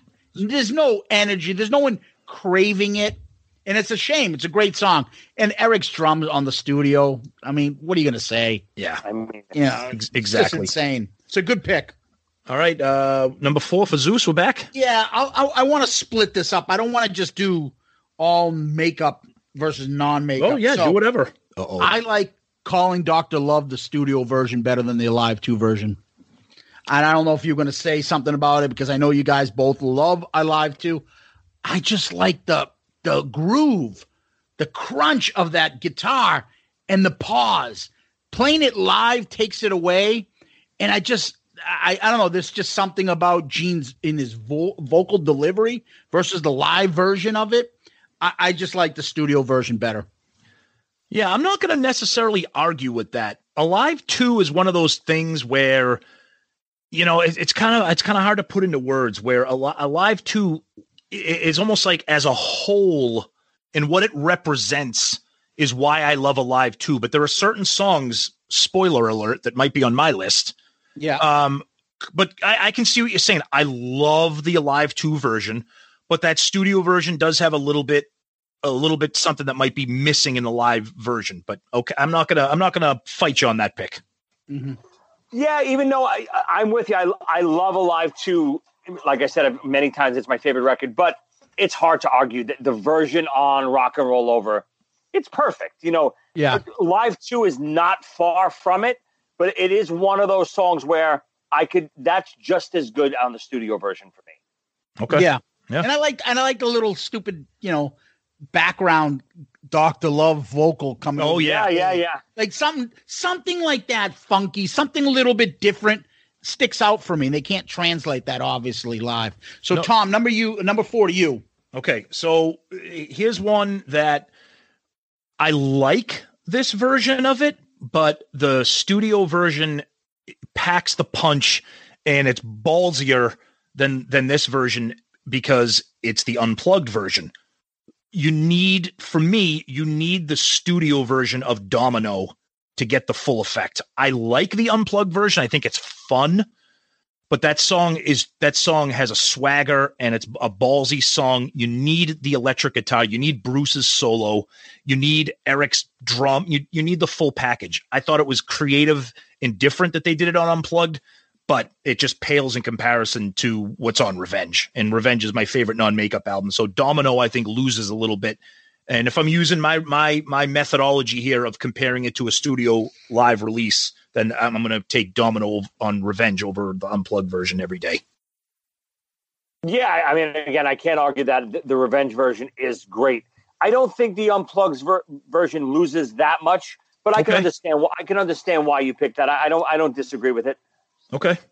Yeah, I'm I'm kind of indifferent. I like them both. Yep. I, don't- I, I, I don't pick up on it, but the song might mean more to you because I know how much you care about revenge. Yeah. So you like that version better. Yep. Joey, number four. So for me, number four, it, this is a pick that's weird because when I first heard this song, I was so excited about it. I was so hungry for New Kiss in such a long time. When I heard this, I was like, thank God, this is what I've been waiting for. And I'm going to go with Psycho Circus. When I first heard when I first heard the song Psycho Circus on the record, I I would fell in love with it. But now every when I hear them about to play it live or open up a show with it, it just feels so dead and flat and just I just don't even want to be anywhere near the show live when I hear this, especially you know now or even when they did it on the Psycho Circus tour because I know Peter didn't play on that on the record, so you lost that energy that was on the record. But I love the studio version of that. So you know, you mean what you're saying to me is it sounds like the regular studio version now. What do you mean? Well, you just described how it sounds to you, right? When you hear it live. I'm like, yeah, so it sounds like the studio version. No, the, dude, this fucking No. song sucks. The studio version of that had peeve. such energy to it. It was when I knew Kiss. Okay, now we're now we're talking. You know, the rest of Psycho Circus felt, felt flat for me a little bit, but when I heard that first song, I was I was thrilled. Yeah, I, it, it doesn't do it. For, I can't stand Paul lyrics that don't have a a catchy hook chorus. Him just saying you're in the Psycho Circus does it. You know, it does. It's not a Paul Stanley hook, and it, it just does it. I can't. It's a pet peeve of mine. Every the listeners know, so I'm just gonna move on. I don't want. Tom, you tell. No, talk- dude. I mean, listen, you're from Boston. You don't know what you're talking about. I get it. Oh, here we go.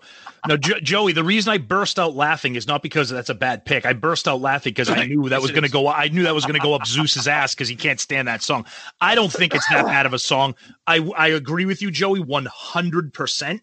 That if you're gonna, if I'm gonna listen to Psycho Circus, it's absolutely going to be the studio version. I agree. I'll give you that. Um, I, I, I I'm the song is okay to me. Um, I think Zeus has a very unhealthy relationship with that song, and he hates it. But that's okay. That's okay. It's because Paul tried. I probably would be indifferent to it if Paul didn't try to shove it down our throat, and I have to hear him say, "Well, a song like Psycho Circus is now a classic." Well, And no, people- like, no, it's not a fucking classic. You Dude, play but it all I. I agree with you. That's why it's one of the only songs in the Kiss catalog that I really can't stand live. I just I can't listen to it. And it is because of that. It's because him trying to show now we're gonna we're gonna we're gonna force feed you this classic. I agree. Yeah. But that doesn't to me doesn't take away from the coolness and, and the first new makeup kiss song that I heard in a long time. okay. Okay. Number three for me. Going to go back to this, and I heard it on the end of the road tour, and that is "Tears Are Falling." Oh yes. I'm sorry, I didn't get to hear Bruce play this live, but Tommy can't play it live. the solo does not work. That was brutal. So we heard on the end of the road tour when they came back to Manchester that they were playing this. So, oh, secret, they're going to play Tears of Falling. Got all pumped up, heard it, and we're like, both of us, same reaction. Like, this is fucking terrible. Didn't translate at all. And the, the, the, you know, the video and the little wipers on Paul's eyes and Bruce in the shower. I mean, it, it's just iconic. I, I, the studio version sticks out for me. Yeah, I, I would have uh, Zeus. I totally agree with you. I would have picked that if if if it was on a live album, but it's stuck in. It, it was in my head because that live version that we saw, and you're right. It's unfortunate we never we didn't get to see it. You know, obviously when when we when we knew each other because I think I think when I, I think when I saw them on the Hot in the Shade tour, I can't I don't have the set list in front of right now. I think Bruce may I think that may have been in the set list. I can't recall. But when we saw Tommy play, and I loved we're Tommy fans, but that was just bad. We we we looked at each other like we looked at each other during the solo, and we were just like, ah, this is this is not happening. This is not. Not to mention, it just sounded flat. The whole band sounded flat. If Oh, we, yeah, it was a if we want to get into was it Bad. the chorus was like, "Oh no, tears are falling." I was like, "Oh no, no." It was it was it was it was rough. It was rough. Yeah, this was definitely one of my my honorable mentions too. So I love what a lot of people don't understand too, when when especially when you're hearing the band play these 80s songs now, they're tuned down a whole step. Yeah. So they're, everything sounds like mud because they can't Paul can't sing that high anymore. So the song, the version that you know and love has this feel good vibe to it, to- tonality wise. Whereas when you hear it, what they're doing live, it sounds like garbage. It sounds like mud. So, and and believe it or not, you know, not to knock him, and I think he is a phenomenal drummer. You know, uh, an, an amazing drummer. But Eric Singer, all of these songs that we're mentioning, he falls flat on all of these songs live. He really does. He doesn't. He Wow. Eric, Eric and Peter, Eric and Peter Criss, you know, Eric Carr and Peter Criss, they both had a certain swagger about their playing. Peter had this swing shuffle type swagger, and Eric Carr had this this pocket groove ba- behind the beat playing that Singer just doesn't have, and he can't copy it. He tries, but he can't copy it. He's super proficient in everything he does technically wise, but he doesn't have the feel of either one of those two drummers and it and, and it makes the song suffer where a lot of people think it's Tommy, but I agree on certain things it is Tommy, but Eric is the one that's really making these songs drag and feel very robotic. Wow, and that that that that that is some great commentary from the Shout It Out Loudcast resident drummer here. So, but you know what? That's why You the said Joey, music- right? But but Cue the Joey, you know Godfather what? music. Joey, you bring up a good point, and I what, think what was that, Joey? I'm sorry. Cue the Godfather music. Oh, yeah. oh, it's coming.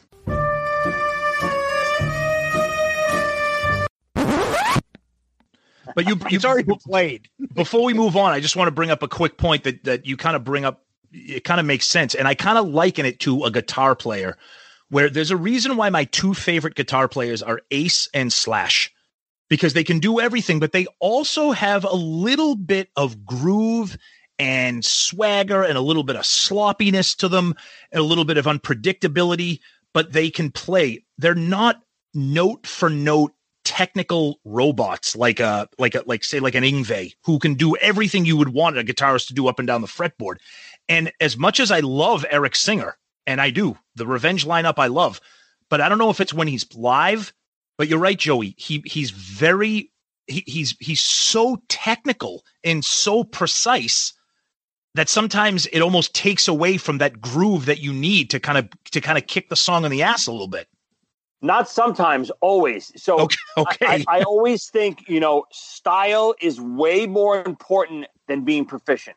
And some of Absolutely. these some of these, you know, hired gun type guys that Eric was his whole life, he is a hired gun and he gets so much work because he can do stuff very proficiently, very fast and and play the song, you know, perfect tempo, perfect this, perfect that, but he doesn't have his own swagger. Yeah. And that's what I think he's always missing. Eric Carr and Peter Criss both had this exceptional swagger that both, you know, Eric Carr and a lot of people, you know, I'm a drummer, so I, I, I know I can really pick apart their playing. Eric, so many of those songs, he's riding his toms. And like even a song like Tears Are Falling, he's doing that tom pattern in the chorus where it's it's so unorthodox and Ringo esque that Eric mm. Singer tries to do it, and it just sounds like he's doing something like a robot, like you can almost program it, and it doesn't work. Interesting. Wow. it's a good, stuff. thought. I wish this is some part of the thing that we talked about at one point in previous episodes where I'm like, versus Bob versus Bob Kulick versus Ace. Bob is a hired gun. He can do things that probably Ace can't. He can do handle everything, but maybe he doesn't have the groove that Ace does Absolutely, to same have thing. that feeling to be like, well, that's just a he's got a style and that style fits. But Bob can do that. Bob can play that. Bob can do this. Bob can play more blues. Bob can but it's not. It doesn't matter. Yep. It- it's still the feeling and the and you know the vibe that you get when Ace plays. I get it. I get it. Um, so that goes to you, Tom. Number three for you. Number number three. So, uh, you know, I, I want to preface this by saying Alive Two is my favorite live album, top to bottom, inside and out, and I love this live version of the song. But the studio version has something that the live version doesn't have that kind of tips it tips the studio version in, in its favor for me, and that is Christine Sixteen because you need the piano. You need the piano. Without the piano, that song is not the same. And I like the Alive 2 version, but I, I need the piano. And that's why the Love Gun version is superior to me. I think the piano makes that song so iconic. And to not have it, I think is a, is a big loss on the Alive 2 version for me. Yeah, I, I- don't I don't disagree with that. Again, even though Alive Two is my favorite version, uh, you know, all those records, especially you know, even though I love early Kiss, the second those second three and Alive Two, really to me, that's my Kiss. My Kiss is Destroyer, Rock and Roll Over, Love Gun, Alive Two. You know what I mean? Yep, That's yep. and then solo albums. But you know, I love early Kiss, but Kiss was much closer studio album wise and Alive Two in in those years than Alive One in the early records. So I Oh, agree. yeah. All the stuff on on those second three records is much closer to the live versions. Oh, yeah, I agree with that. I'll give you that. Yeah. I like that. Uh, yeah, you, I agree with that as well. Good way to look Uh, at it. Joey, you're number three. So my three we mentioned earlier it was it was one of uh, Tom's pick picks on the other side. To me, lick it up. I you to me you just lose something, and I know it's a tempo issue sometimes, but there's a groove to lick it up, and Er- the way Eric swaggers it from his hi hat over to his tom, and you could see him in the lick it up video. A lot of people don't know, but he's he's doing this type of groove, almost like a Charlie Watts type thing when he he Hmm. kind of takes away this the hi hat on the snare drum, how Charlie Watts does it. Eric does that on his floor tom during the chorus of "Lick It Up," and it creates this this vibe in this pocket that live you just don't get it. And then don't get me started on the whole, you know, middle breakdown garbage. And I never liked it. It just doesn't work. It falls flat on its ass every time. I know they think it's all high and mighty that they can do a little who a who breakdown, but the song "Lick It Up" on the record is what make made Kiss back again. Th- that's what Yeah. put them back on the map. Without the studio version of "Lick It Up," we might not be talking right now. Yeah. Interesting Yeah. point. Okay. Not bad. Back Tom, to you. anything you want to say on Lick It Up or no, no, we it's kind of covered it. No, I just think it's funny how I think it's the first song where we're opposite. You know, where I had the live version because I don't like the studio Yeah. version, and then Joey's flip flop. So I think that's interesting. Yeah. Yeah, I, I mean, I, I will say this for the the studio version, you're correct. And when I think of the studio version nowadays, I think of the Family Guy, where he has Oh, the yeah. band, Yep. and they, they can't any channel he had now because he has a Hummer. Every channel he has is playing "Lick It Up" because it's like so toxic. I just think it's fantastic. There is a reason I want to waste it. It ain't a crime to be good to yourself. Yeah, it's me. Can you change the station?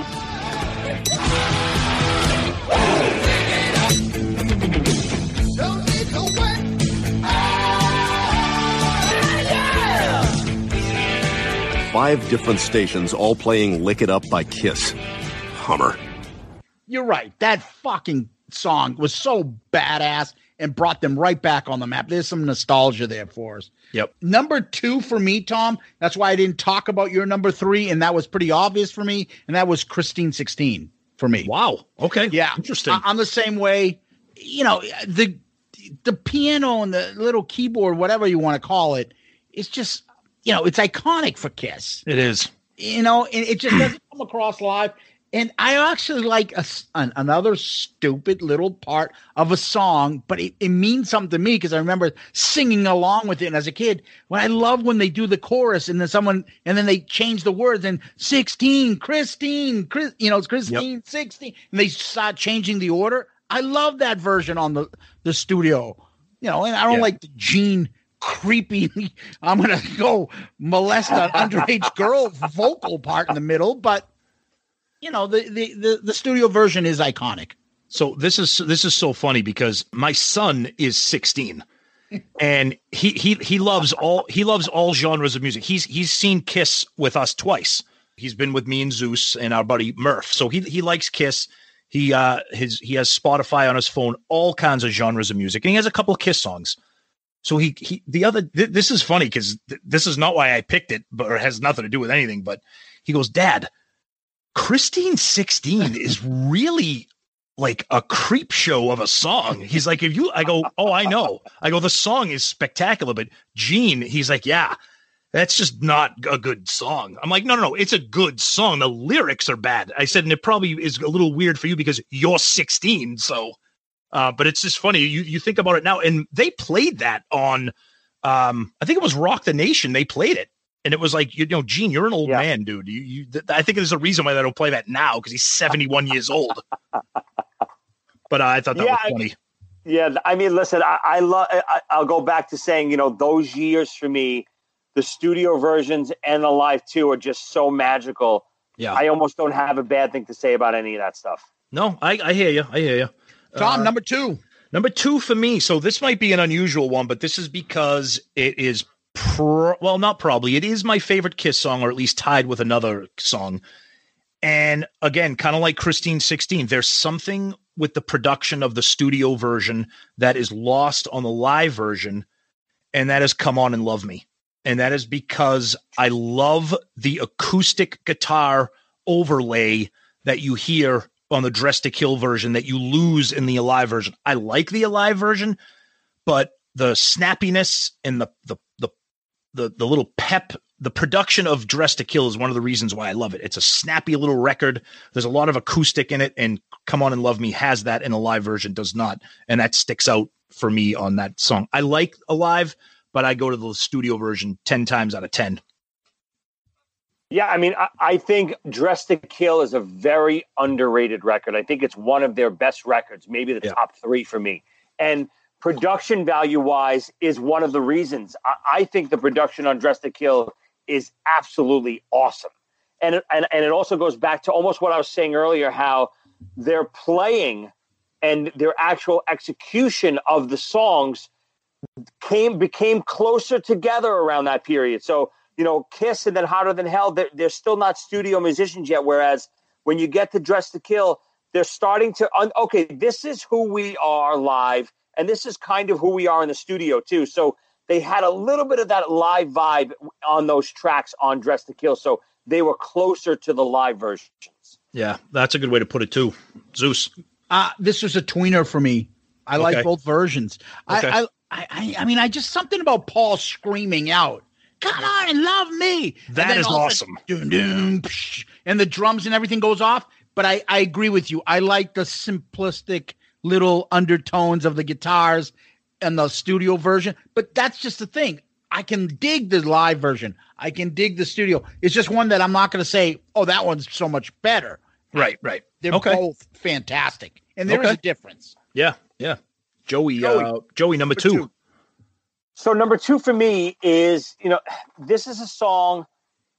I, I know it's probably overplayed, and maybe because it's a hit, it's probably you know everyone's sick to it, sick of it, and you know they want to be they want to throw up when they hear it. But the song "Forever" on Mm. on Hot in the Shade, the production value, the songwriting, everything about that song. I know it's it's cliche by now because we've heard it so many times, but it's it's a perfect song. It's actually from the production of the vocal to obviously, you know, everyone talks about the guitar solo. It's it's perfect. And when they try to do it live, it's still pretty damn good, but they can never capture what they captured in the studio. That that's a great one. You're right. They tried it on Alive Three, uh, but that's a song where that that those little added production flourishes that they use on Hot in the Shade. And you're right, it might be the most perfect ballad ever written, whether ballad or power ballad. And I think because it's a Kiss song, people kind of dismiss it, but the song is amazing. It it has probably my maybe my all time favorite Bruce solo that he's ever done. You Yeah. know, maybe other than Tears Are Falling, but you're right. That that's a song. The live version is okay, but that's a song where you, I want the Hot the Shade version. That's a that's a great pick. Um, I, I can't say enough. That's an awesome pick. I it's one of these when you bring it up now, for me, I'm like, holy shit, yeah, that is so much better as a studio. The thing that picks up for me, the biggest thing about the song that made me fall in love with it again, watch the video. When you watch the video and you hear the song, they do more close-ups of Eric than any time in any video. Yeah. And all of a sudden, I noticed the drumming in this song. Every beat, I can hear him going, and then boom, here's the cymbal. I never noticed the drumming. And then when I watched the video, I'm like, Eric is fucking tearing it up on this. And th- when you think of Forever, you don't think of the drumming until I saw the video. And I, fell in love with it. So it's a great pick because it makes me think of that, Joey. So great. You're so right. I oh, you know, that's a song I never realized how good the drumming was too until I tried to cover it. And I did it. I, I covered it a couple times with, with buddies of mine. And for a ballad, Eric is playing his ass off in that song, fill re- wise, and he he's is. going. You know, it's it's a little buried in the production just because of it, because it's a ballad. But he, like you said, Zeus, when you see the video and you see what he's doing, it makes the audio pop more in your brain, so you can kind of understand what's going on more. Yep. Yeah. And then obviously the Bruce solo. Oh yeah. So, all right. Number one for me.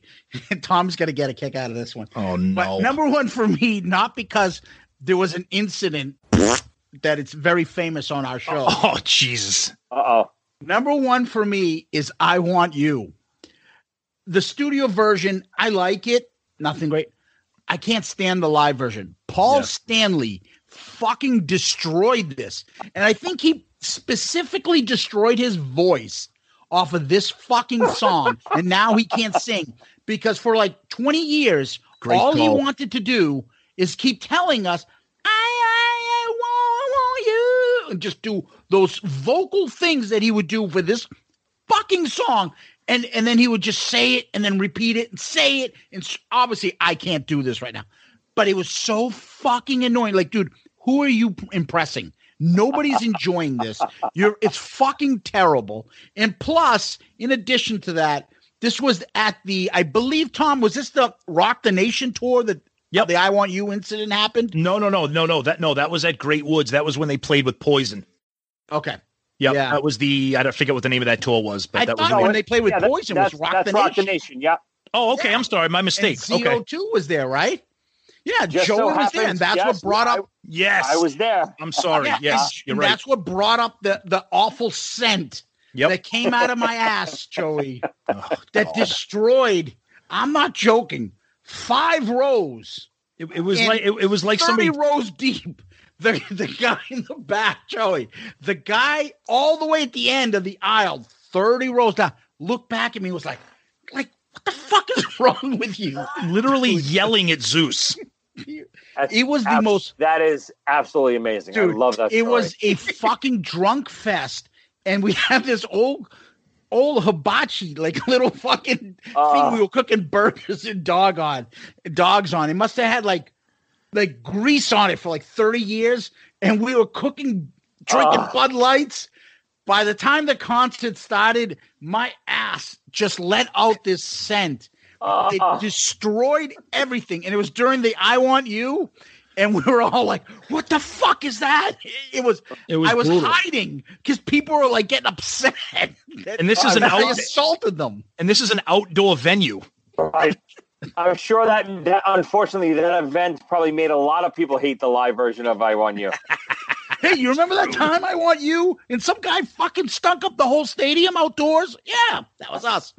Oh. Um, the I want you, and it's you know not not you know kidding aside, that Paul fucking vocal thing that he did killed that song.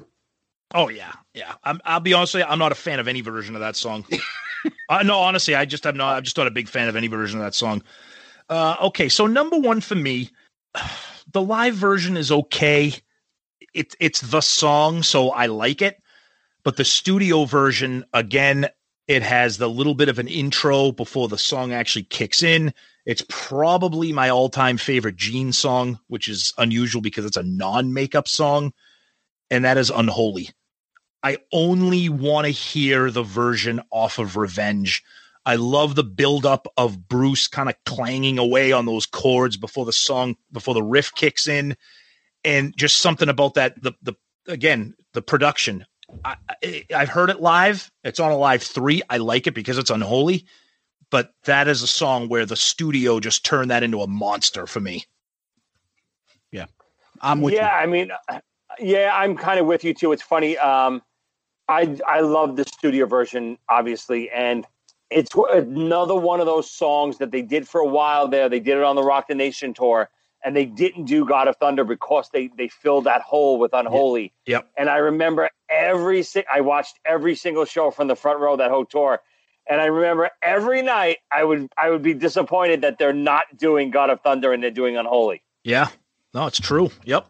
Uh, isn't there isn't there something about Unholy as a musician? I heard that they have difficulty playing the song live because of the bass, and Gene can't play it live correctly because of the singing and the bass line on it. Maybe, yeah, I don't know. Maybe there's the bass pattern is hard to sing with, but Gene is like a genius when it comes to that stuff, much like Paul McCartney. He Yeah. can do a melody on the bass line completely different than what he's singing and have no problem doing it, which is Wow. very, very difficult to do. Yeah, I've, I've we, we've we've sung the praises about how underrated Gene is as a bass player. Again, he gets he, he gets Yep. dismissed because he's the blood spitting demon, but the, he, he's a t- unbelievable bass player. Yeah. Yep. So that brings us to uh, Joey number one. So my number one, I actually pivoted a little bit because now when I when I heard Zeus's way of thinking, using all these other live things and comparing it that way, you know, originally like we, we talked about Tom, I was comparing a studio version to the live recorded Album. version. Yeah. Okay. Right. Okay. So, but now that I have another frame of reference that I could use, to me, something that it you know rubs me r- wrong on so many different levels, performance wise, character wise, just slap in the face wise. I, I just I can't watch Eric Singer do Beth. I knew it. I just Ooh. can't. I can't watch it. It's, Great it's- call. and and he actually does a good job. He's okay. You know, I, I know Paul praises his vocal ability mainly because he can cover most of his high notes, but Eric doesn't have a great voice. I don't care what you say. Eric's voice is very subpar compared to Peter's Oh, and yeah. Eric Carr's. Er- I mean, Peter Criss is, Peter Criss had the best voice out of all of them. He couldn't control it, but it was it, the tone he had was undeniable.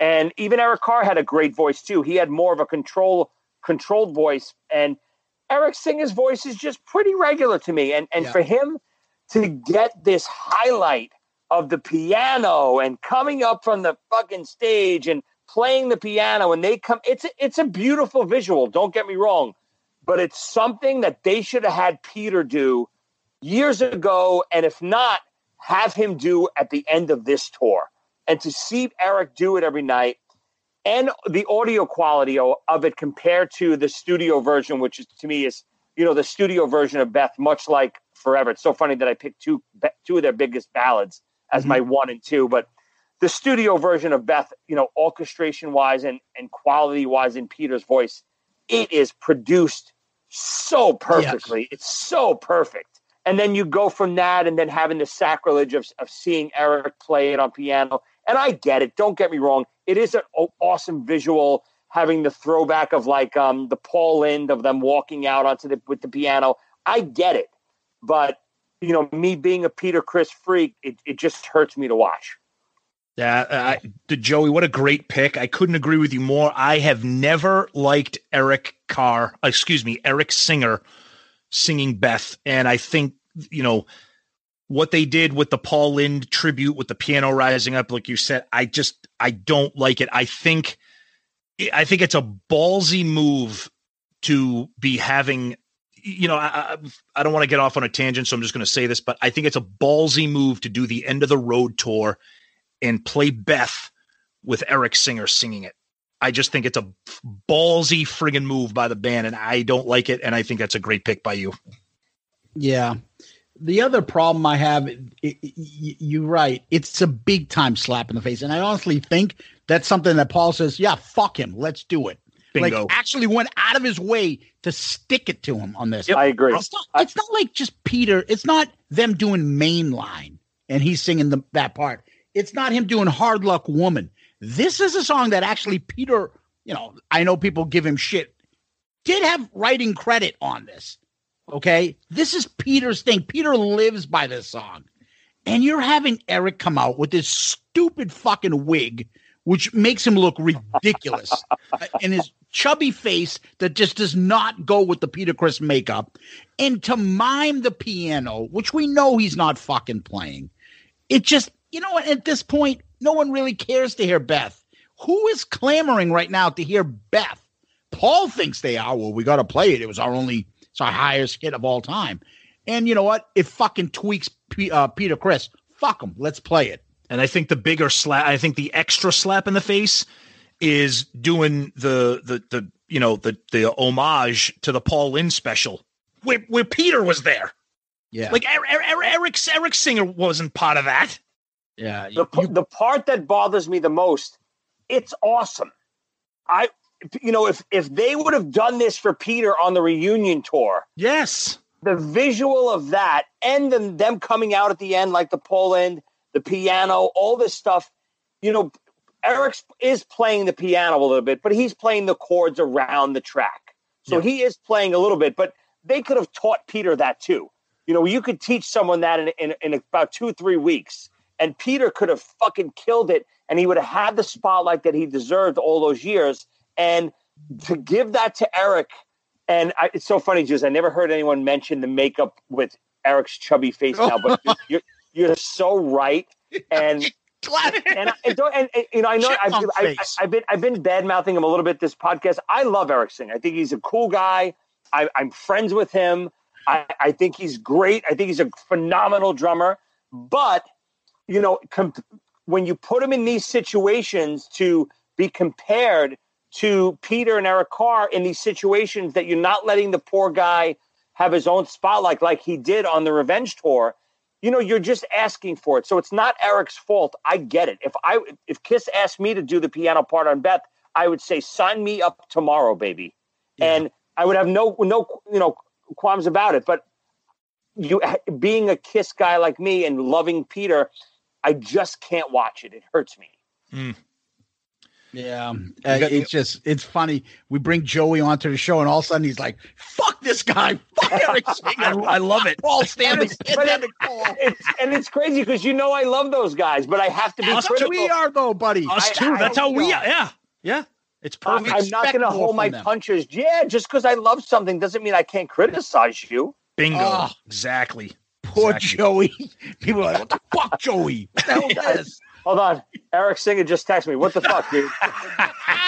All right, buddy. Do you want to give us your honorable mentions? Any yeah, any any honorable mentions here? Yeah, so I mean, mine on that Tears Are Falling was mentioned, but one of my other honorable ones, even though it's my favorite live record of all time, the studio version of Love Gun to me always was Yes. so much better than the live. And I don't even mean just the live too, across the board. And I think it has a lot to do with the vocal, you know, not the lead vocal so much, but the background vocals. The Yeah. background vocals for Love Gun, it's a very tricky vocal with that three part harmony singing those those big long notes. Love Gun. It's it's a it's tricky. So I never thought they pulled it off live as well as as the studio. Hey, another thing on that. What do you think of when you hear "Love Gun" now is going to get played? My mind immediately goes to Paul swinging through the air. Yeah, when you're puts it- right. like it it's distracting. You took away from the song. It was Yep. cool in the beginning, but now that's what I think of Love Gun. Okay, here comes the gimmick. This is part of the show where he'll Yeah. do this, and it's like it's, it's another kinda another funny shit. story. I probably told it on the show before, but I had the pleasure of playing Love Gun with Paul Stanley on the Kiss tour. So we were we were sound checking one day. I'm not sure if I ever told you It's guys in your story. book, right? It, it's in the book. Yeah, I, Yeah? we set Yeah. we ZO2 was sound checking one day, and we were a pretty new band, so we didn't have many songs to play. But Paulie Z and I were in Kiss Nation together, Kiss tribute band. So of course we knew the whole Kiss catalog. So I just started playing Love Gun one day, and the other two guys, you know, joined in, and we were like, "Oh, can we? Should we be doing this?" And two seconds later, Paul Stanley and Tommy Thayer come out, Oh. and we thought we thought we were going to get like looked at like, "Hey, what the fuck are you doing?" But Paul grabbed the mic, started singing lead. Tommy plugged in, started doing the solo, and it's funny because the chorus came up, and my lead singer Paulie Z tried to sing background with Paul Stanley, on the same mic, and Paul Sta- Paul Stanley's a little bit of a germaphobe, you know, pandemic Paul, and he um he pulled away like you're like oh, God. and I shot my singer paulie a look like if you chase Paul Stanley out of this j- out of jamming with us uh, from with your dirty breath, I'm gonna kill you.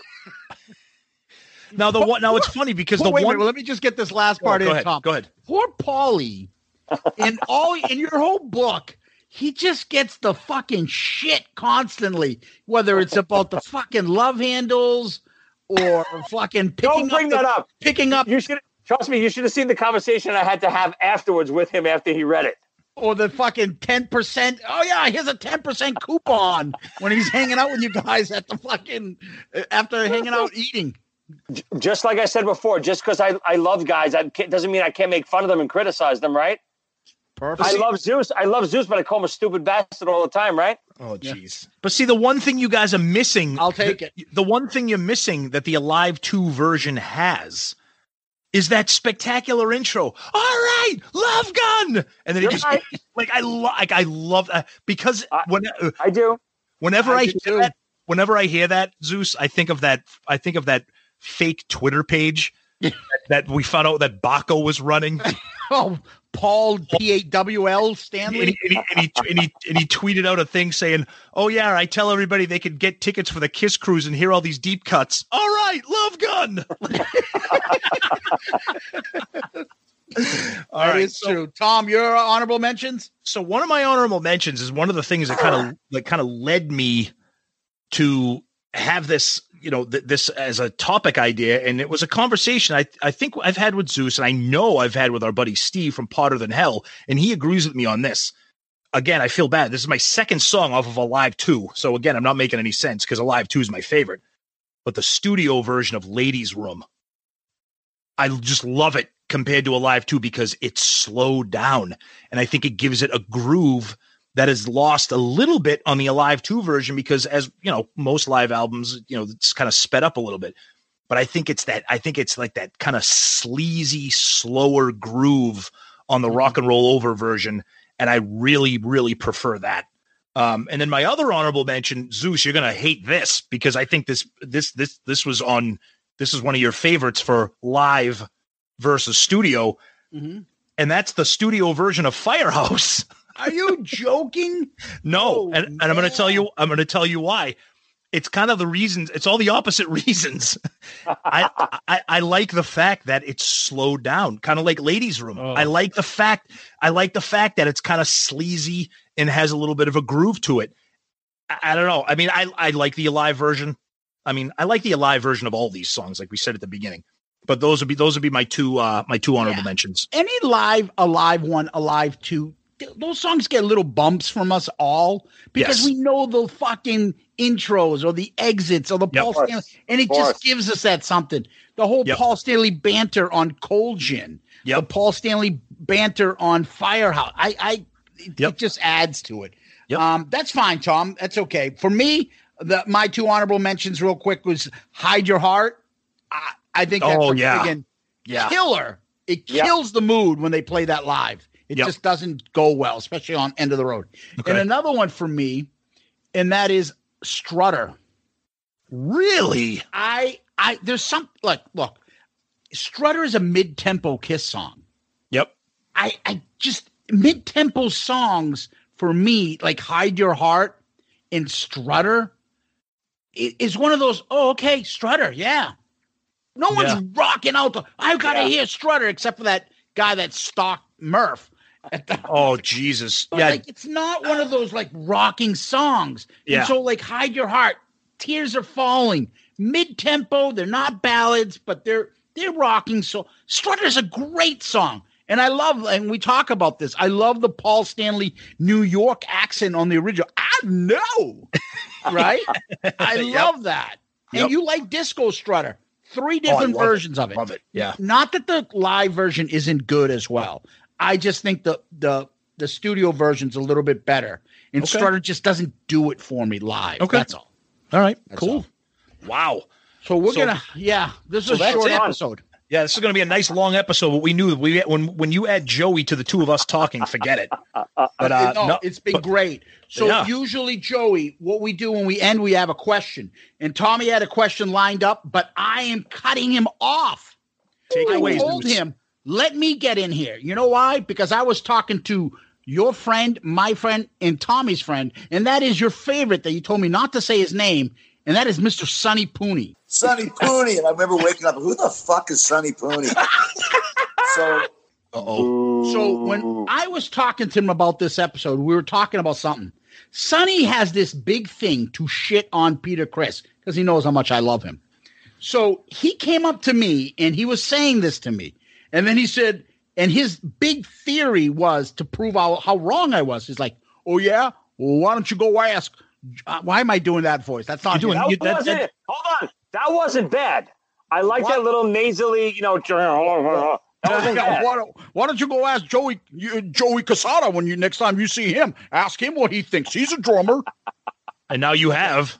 Now What's I the have- question? What is the Okay, exact so here's the question. So we were talking about he's saying how bad Peter Criss is. I was like, all right, I'll give you the 79 and on Peter. He couldn't play the drums. He had the car accident. He's all on crack, whatever. But to 79, he was perfect for the band. He's like, I don't give a fuck what era of the band you're talking about. Eric Carr is the best player in Kiss. I said, he was afterwards. Peter Criss would not work in 80s Kiss. No. He would have a heart attack if he tried to play anything from Lick It Up that's fast. So, but I said no. He Peter Criss was the best fit from eight from 74 to to 79. He was awesome. And he says to me, and he says, That's garbage. He was, and I said, Well, at least he was adequate. He goes, No, no, no, no. Eric Carr in that era would have been better for Kiss. No I'm like, way. You're fucking out of your mind. Never mind the vocals that Peter provided during those early eras. He says to me, Go ask Joey Cassata, a drummer. Wouldn't Kiss have been better with Eric Carr's drumming style and Eric Carr in Kiss in the beginning than Peter Criss? So I, you know, I, we've been I've been preaching it this whole entire episode, and I think all of our picks have almost preached it in our own way. That style is way more than proficient proficiency. You don't have to be the most proficient player to be the best player. You know, mm-hmm. everyone always asks, "Who's the best drummer?" And if I, you know, if you say Eric Carr or Peter Criss, people will laugh at you. They'll say, "Well, what about Neil Peart and and, and you know Mike Portnoy and all these guys?" But I will take stylistic players over technically proficient any day of the week. And Peter Criss had such a swagger and a feel and just much I always compare him to Ringo for the Beatles. Can Ringo, you know, can you take Ringo and put him into um Ozzy Osbourne and, and can he play those songs or can Ringo play on Broadway and can no, but Ringo had such a melodic way he wrote his drum parts that he made some of those Beatles songs what they are by just creating what he created. He wouldn't play rhythm with his right hand. He would play only twos and fours, and he would create all this other stuff around the around just for the music. And that's exactly what Peter did. Peter, when you listen to Peter's drum fills in the early Kiss, they're musical. They're not regular straight drum fills. They're actually singable. His drum fills. So, mm-hmm.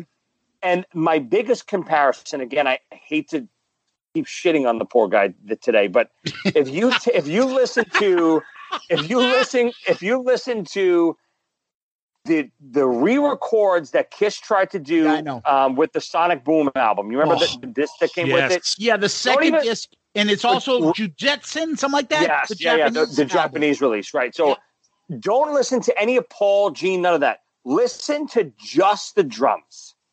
If you listen to the drums, Peter's drums and Eric's drums, Eric Carr's drums, trying to be recreated by Eric Singer, they are so unlistenable. Not because he's not playing the right parts, he's playing everything perfect, but there's no groove. And Peter Criss had such a groove that was undeniable back in the 70s Kiss. So can I say Eric Carr would have been better? I love Eric Carr. Eric Carr is probably my biggest influence, but he would not have been better in 70s Kiss than Peter Criss. No. I think that I think I think Peter Criss to me is the reason, one of the reasons why Dressed to Kill is one of my favorite albums. If you go go and listen to what Peter is doing on Dressed to Kill, go and mm-hmm. listen to what he's doing on Room Service. Yeah. Getaway. Or Getaway. Oh, go go listen to what he's doing on Love Her All I Can. He's he's on another level. And and what he's doing is what Joey is saying. He's playing with a groove and a swagger. He's not being bombastic like Eric was on Creatures of the Night or Lick It Up. And you don't want that on Dressed to Kill. So I'll be honest with you. I- we- Look, we love Sonny, and I know he has his feelings, and everybody have you know, opinions about. I honestly shit on him. Don't don't fucking uh, shit on him. Go well, ahead. let me. I'm. go- I'm. Go, I'm going to, and it's not. It's not just him. It's. It's in general. I truly don't understand the Peter Criss hatred. I, it's almost parody. I see it on Twitter a lot. We're, we're, Yeah. Zeus and I are friends with a lot of Kiss fans, and I see people like literally going out of their way to insult and shit on him, and I'm like, either you're you're so young that you don't know what you're talking about, or you're just, or there has to be something personal because I don't understand how somebody could literally really dislike Peter Criss. I don't get it. and here's two things: critically, Black Diamond; commercially, Beth. Kiss doesn't have either the two biggest ones for them. If it wasn't for him, Without him, no, you're probably right. You're probably One right. of the best ways I always try to describe drumming to non-drummers too is if if I can take it, you know, today's day and age, everything is drum programs, right? There's very Yeah. lo- Yeah. little live drumming going on on records today, especially in the pop world. If you can program a drum machine to play, I can program a drum machine tomorrow to play Tom Sawyer or YYZ perfectly. You'll never know it's not Neil Peart playing. Never know. It, I can do it perfectly but I guarantee you, I cannot play. I cannot program it perfectly to play hundred thousand years or even the shuffle in Detroit Rock City. You can't. If you can't copy a, a style, even drummers trying to cover those songs, it's a much harder song to cover a Peter Criss song, even than an Eric, Eric Carr's tough too. But Peter Criss's style is way harder to copy than anyone else in Kiss. Great point. Great point. Yeah, and I mean, I also add the fact is never mind the drumming. Peter wasn't just the drumming in Kiss. Yeah. It was his style. He was the New York badass. Okay, Ace was the drunk, but Peter was the fucking and close your ears, Joey. The badass Italian in the fucking band that had an attitude. The rock and roll star was like, fuck you, in gangs and shit. I, he brought that to the band. Something different that the other two squares didn't. And Ace was Ace was Ace, but he wasn't like a fucking like a rebel. You didn't have that attitude. We've said it eh. before. It was the perfect fit at the perfect time. It- Exactly. like like to you like take it's that it- away and to minimize and say, well, if you just put Eric Carr because Eric Carr is a better, you know, proficient drummer than him. I'm like, are you fucking kidding me? Yeah, but that Never doesn't mind mean the it- makeup, the it's attitude. the same way the other way around. I don't want to see Peter Criss on Creatures of the Night either, like you said. So No way. It has nothing to do with being. I hate when people ask, "Who's the best this? Who's the best that?" Yep. It's it's a matter of opinion. It's a matter of style. It's a matter of preference. It's there's no such thing. Who moves you? What, Yes. what, right. what gets to you? What who gives you that feeling when you listen to them sing, play guitar or drums? What makes you destroy a crowd with with your own ass smell in the middle of an arena? What makes that happen? It's it's a Bad certain thing. And, and and you know, I want you did it to Zeus. it's expired meat that you grill on a ten dollar hibachi. That's what causes it. oh man. Hey guys, let's get to the main part. And the, the best part of this is our plugs at the end. Joey, where can people find you and where can they get your products? Well, again, just in cl- case you use the video, so the new book, it's out right now. It's called Wrestling with Joey Licious. It's all over my social media. If you just type in Joey Licious on Amazon, it's available on Kindle. It's available on paperback. It's a super quick read. It's about 230 pages. It's literally the novelization of what the Joey Licious TV show will be. You can watch the shorts on Amazon Prime right now. You're streaming all the shorts right now. Watch those shorts. They're like five or six minutes each. If you like what you see there, it's me as a, as a wrestler with all the 80s stars, you know, the Iron Sheik and, and Nikolai Volkov and Roddy Piper and Mick Foley. All these guys are in the shorts with me. If you like what you see there, go buy the book. You're going to see a lot of other crazy stuff with Ric Flair and Stone Cold Steve Austin and Jake the Snake Roberts. It's so much fun. And it's, it's just a fun story of like this Brooklyn guy. Like I, I always compare it, you know, I, I like to say it's a cross between Seinfeld, and Rocky. Oh, you just saw Rocky. Look, little Italian white man. I enjoy Sylvester Stallone's movies too, but I'm getting waiting to get some candy. I'm gonna go see a movie with my friend. Why don't you just go hop in your IROC Z28 and take your ass home? It's like the wacky zaniness of the four characters in Seinfeld, but the feel good story of this good hearted slob like Rocky. Awesome. Yeah. Awesome. Joey, I, I loved what I saw before, and I'm anxious to take a look at the book. You also can find uh, Joey's uh, ZOTs. Uh, two CDs are still available, and of course, your main book, right? Start Yes, with my- the Dream, still out my, there. My autobiography, Start with the Dream, is still also available on Amazon. Um, Peter Criss, I've been talking him up the whole episode, wrote the forward from my book.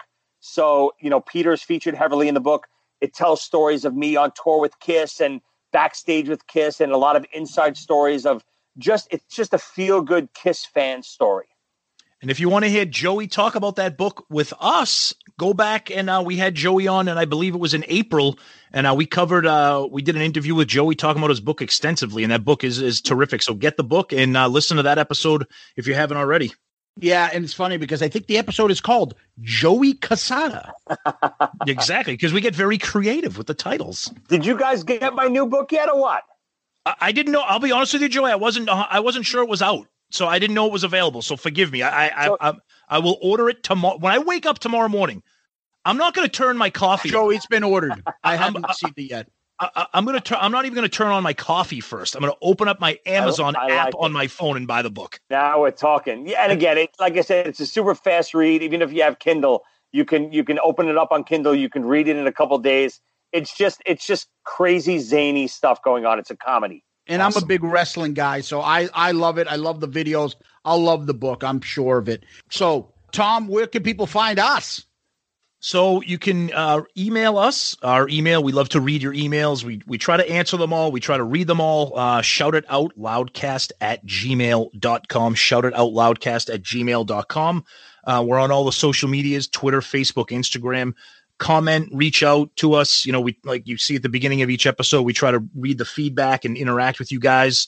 And then our podcast, we're part of the Great Pantheon Podcast Network. So we're on all the big, all, all the platforms, wherever you can get a podcast, you can hear us. Uh, we have our great Facebook group, the Shout It Out Loudcasters. We share all kinds of stories, pictures, articles.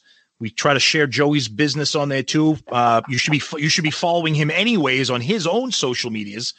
If you haven't yet, we try to we try to share his stuff on that group. And our buddy Ed from Click T Shop, Click with a K, he sells amazing Kiss inspired gear, um, as well as shouted It Out Loudcast gear and other podcast stuff. Well, uh, as well. So uh, our buddy Ed, he's been on the show before too. So check him out. Click T Shop with a K. Yeah, and uh, to just to hop on what Tom was saying, the best way, you know, is email, shout it out loudcast, gmail.com, shout it out loudcast, gmail.com.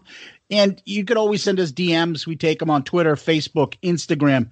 Tell us what you think. Tell us that you think uh, Joey makes a lot of sense or that he's an idiot. We're happy to hear it. or do Um, both. yeah, and uh, just as we're about to hang up and finish this up, we got an episode, uh, an email that I ha- I feel like we have to read it. Go ahead, Zeus. Just uh, you know, to let you know, these are the type of emails we like hearing. And this one is titled, and the reason I have to read it is because it's titled Pandemic Paul. No, I love oh it. shit! Here we go. Hi guys. First of all, two emails. The other one is going to be about the bonus episode, and it's going to be a long one, I think. So he's probably talking about Blizzard of Oz. Love that album. Uh, but first, about Talk to Me 2. I am with you on what you discussed. I can't believe how little Kiss has done during the pandemic. Even if they've only released selected songs from various performances in the vault, it would be a great way to keep fans engaged. And they could use it in as a way to raise funds for the charities they support. Paul started out strong. Those guitar videos are great, especially as a guitarist, but I also love being behind the scene peaks, a little look at how that stuff comes together and the artists that are kicking Kiss's ass at other artists are kicking Kiss's ass at that. I disagree with you slightly about Soul Station stuff. I'm not excited about it, but I am curious to see it. But combined with the cooking and painting stuff, this does have a tinge of Paul trying to prove he's a serious artist, which of kind of shows a little disdain for Kiss and their legacy. But I'm way more excited about Ace's Origins Volume 2 Yes. than the Soul Station stuff. And who would have thought that Ace would be far more productive musically than Kiss? Four albums in six years, all after the last Kiss release. The other stuff, meh. It's cool to see what the guys do away from the main gig, but at least act like the other gigs still exist. I used to think Paul was the one who had his shit together better than everyone else in the band. But lately, he just comes across as a little insecure about his legacy, like he wants to be more than Paul Stanley of Kiss, which is sad because it's a legacy that few can match. And this is by Fat Man on Guitar. He's a great Twitter follower. And um, what an email. I wanted to get this. I wish we read it in the beginning, but I didn't want to leave the episode where we're talking about that previous episode without hitting on this. Um, I think we hit a lot of the topics. He hit on a lot of the topics we discussed. I don't mean to rehash that, but these are the kind of emails we love getting and the type of stuff, interaction we love, thought provoking shit, or even uh, people want to tell us they want to try products that we we hawk on the show, right? That too. That too. That that's a that's a great email though. He he, he hit some interesting points, and you know it is nice to see that you know there's kind of a united front on some of the unhappiness with with with Kiss. And like we said before, we love the band, and our unhappiness comes from our passion for the band, and we want more out of them. So you know, th- thank you, Fat Man on Guitar, also known as Alan. But thank could be or any local podcaster It could be but thank you for that email. No, that that was that was great. That was awesome. But before we go, we always go to famous last words. So, Joe, you got something for us? I got a little something. I got a little something. Okay, so here we go. So many times it happens too fast. You trade your passion for glory. Don't lose your grip on the dreams of the past. You must fight just to keep them alive. It's the eye of the tiger, baby. Oh my God, he's doing "Eye of the Tiger" lyrics. I mean, because it- it's, your favorite song. We know that. We know it's that. my favorite song of all time. I mean, it, it's a, it's a message that if any if you don't get pumped up when you hear those lyrics in that song, you are a complete mope. Joey, um, I'll tell you real quick. I have loved that song since it came out. I, I, that's one of the reasons why I still love Rocky Three, the greatest Rocky movie of all time. I don't care what anybody says. Hey, boy. Hey, boy. After I crucify him, you next. Oh, Clubber Lang. Exactly. When I, I watched that YouTube of Clubber Lang lines that they have, it's like four and a half minutes of it. Oh, yeah. Says in that movie. I think it's the funniest fucking shit of all time. Hey, woman. Hey, woman. Listen here. Since your old man ain't got no heart, maybe you like to see a real man. I bet you stay up late every night dreaming you had a real man, don't you? I tell you what, bring your pretty little self over to my apartment tonight, and I'll show you a real man. Hey, woman. Don't forget about don't forget about Thunderlips, the ultimate male. Oh, I mean, Thunderlips is here in the flesh, baby. Oh my God. The ultimate male versus the ultimate meatball. against the against the ultimate meatball. Exactly right. Shut up, old man. hey, woman. Shut up, old man. I ain't going nowhere. Hey, woman. I want to go up nowadays to someone and go, "Hey, woman. Hey, woman." See how that works. See, but then when you say "Hey, woman," then my mind automatically clicks to Eddie Murphy Delirious, and I, I hear him saying, "You look, I might have found in them jeans." Hey, boy. Hey, boy. You look mighty cute in them jeans.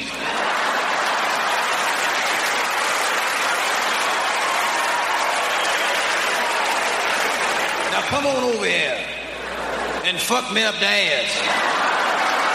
Come on. I'm gonna bend over now. Mm. Ah. Hey, boy, slow down. You're gonna mess around and come too fast. Then you get mad, I'll clench up my butt cheeks and rip your dick off. All right, we're Oh, gonna be so here. good. We're gonna be here all night. Oh, I Jesus. heard you do some jokes about me, Tom. Maybe I didn't. And baby, if you do what you've been told, my insulation's gone. Girl, you make me overload. Don't pull the plug on me. No, no. keep it in and keep me high. Ooh. That's right. Deep. Don't like forget it. promo code loudcast adamandeve.com. You know what goes good with Adam and Eve? If you read my book while you use their products, it's it, it's perfect. oh God. That'll sell some more books. Get the Joey Uh, Cassata special from adamandeve.com. Ooh. Stop right there. That can that be the whole thing? That would be that should be the lyric right there. lyric of because everybody else is here. Yes, everybody else is here. Everybody else is here watching us. Oh God. the the, the dramatic readings are the best. It's Oh. it's really it's it's great. This I mean this we could incorporate this somehow into the into the pandemic Paul cartoon. Joey, thank you so much, dude. This has been a blast. Uh, everybody, uh, we hope you guys enjoy the extra long extended episode when Joey's here. It's always going to happen. We had a blast. We we can't thank you enough for joining in on the fun with us, buddy. Thank you. Guys, always a pleasure. Thanks so much for having me. You know, it's always a blast. If you I mean, I know we ran super long.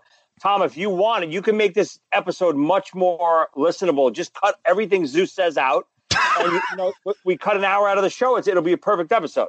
Hey, nobody, uh, uh, people out there, they got nothing better to do. They can afford a two and a half, three hour episode of Shout It Out Loudcast. They're fine. Exactly. Exactly. But like our friend Newman says, when you control the editing on a podcast, You control Oh, information. Information. All right. All right. All right, you go ahead. You go ahead, you keep it secret. But you remember this. When you control the mail, you control information. That's right. Uh, Joey, thank you very much. Tom, thank you. Kiss Army, thank you. Peace out, Girl Scout. Oh.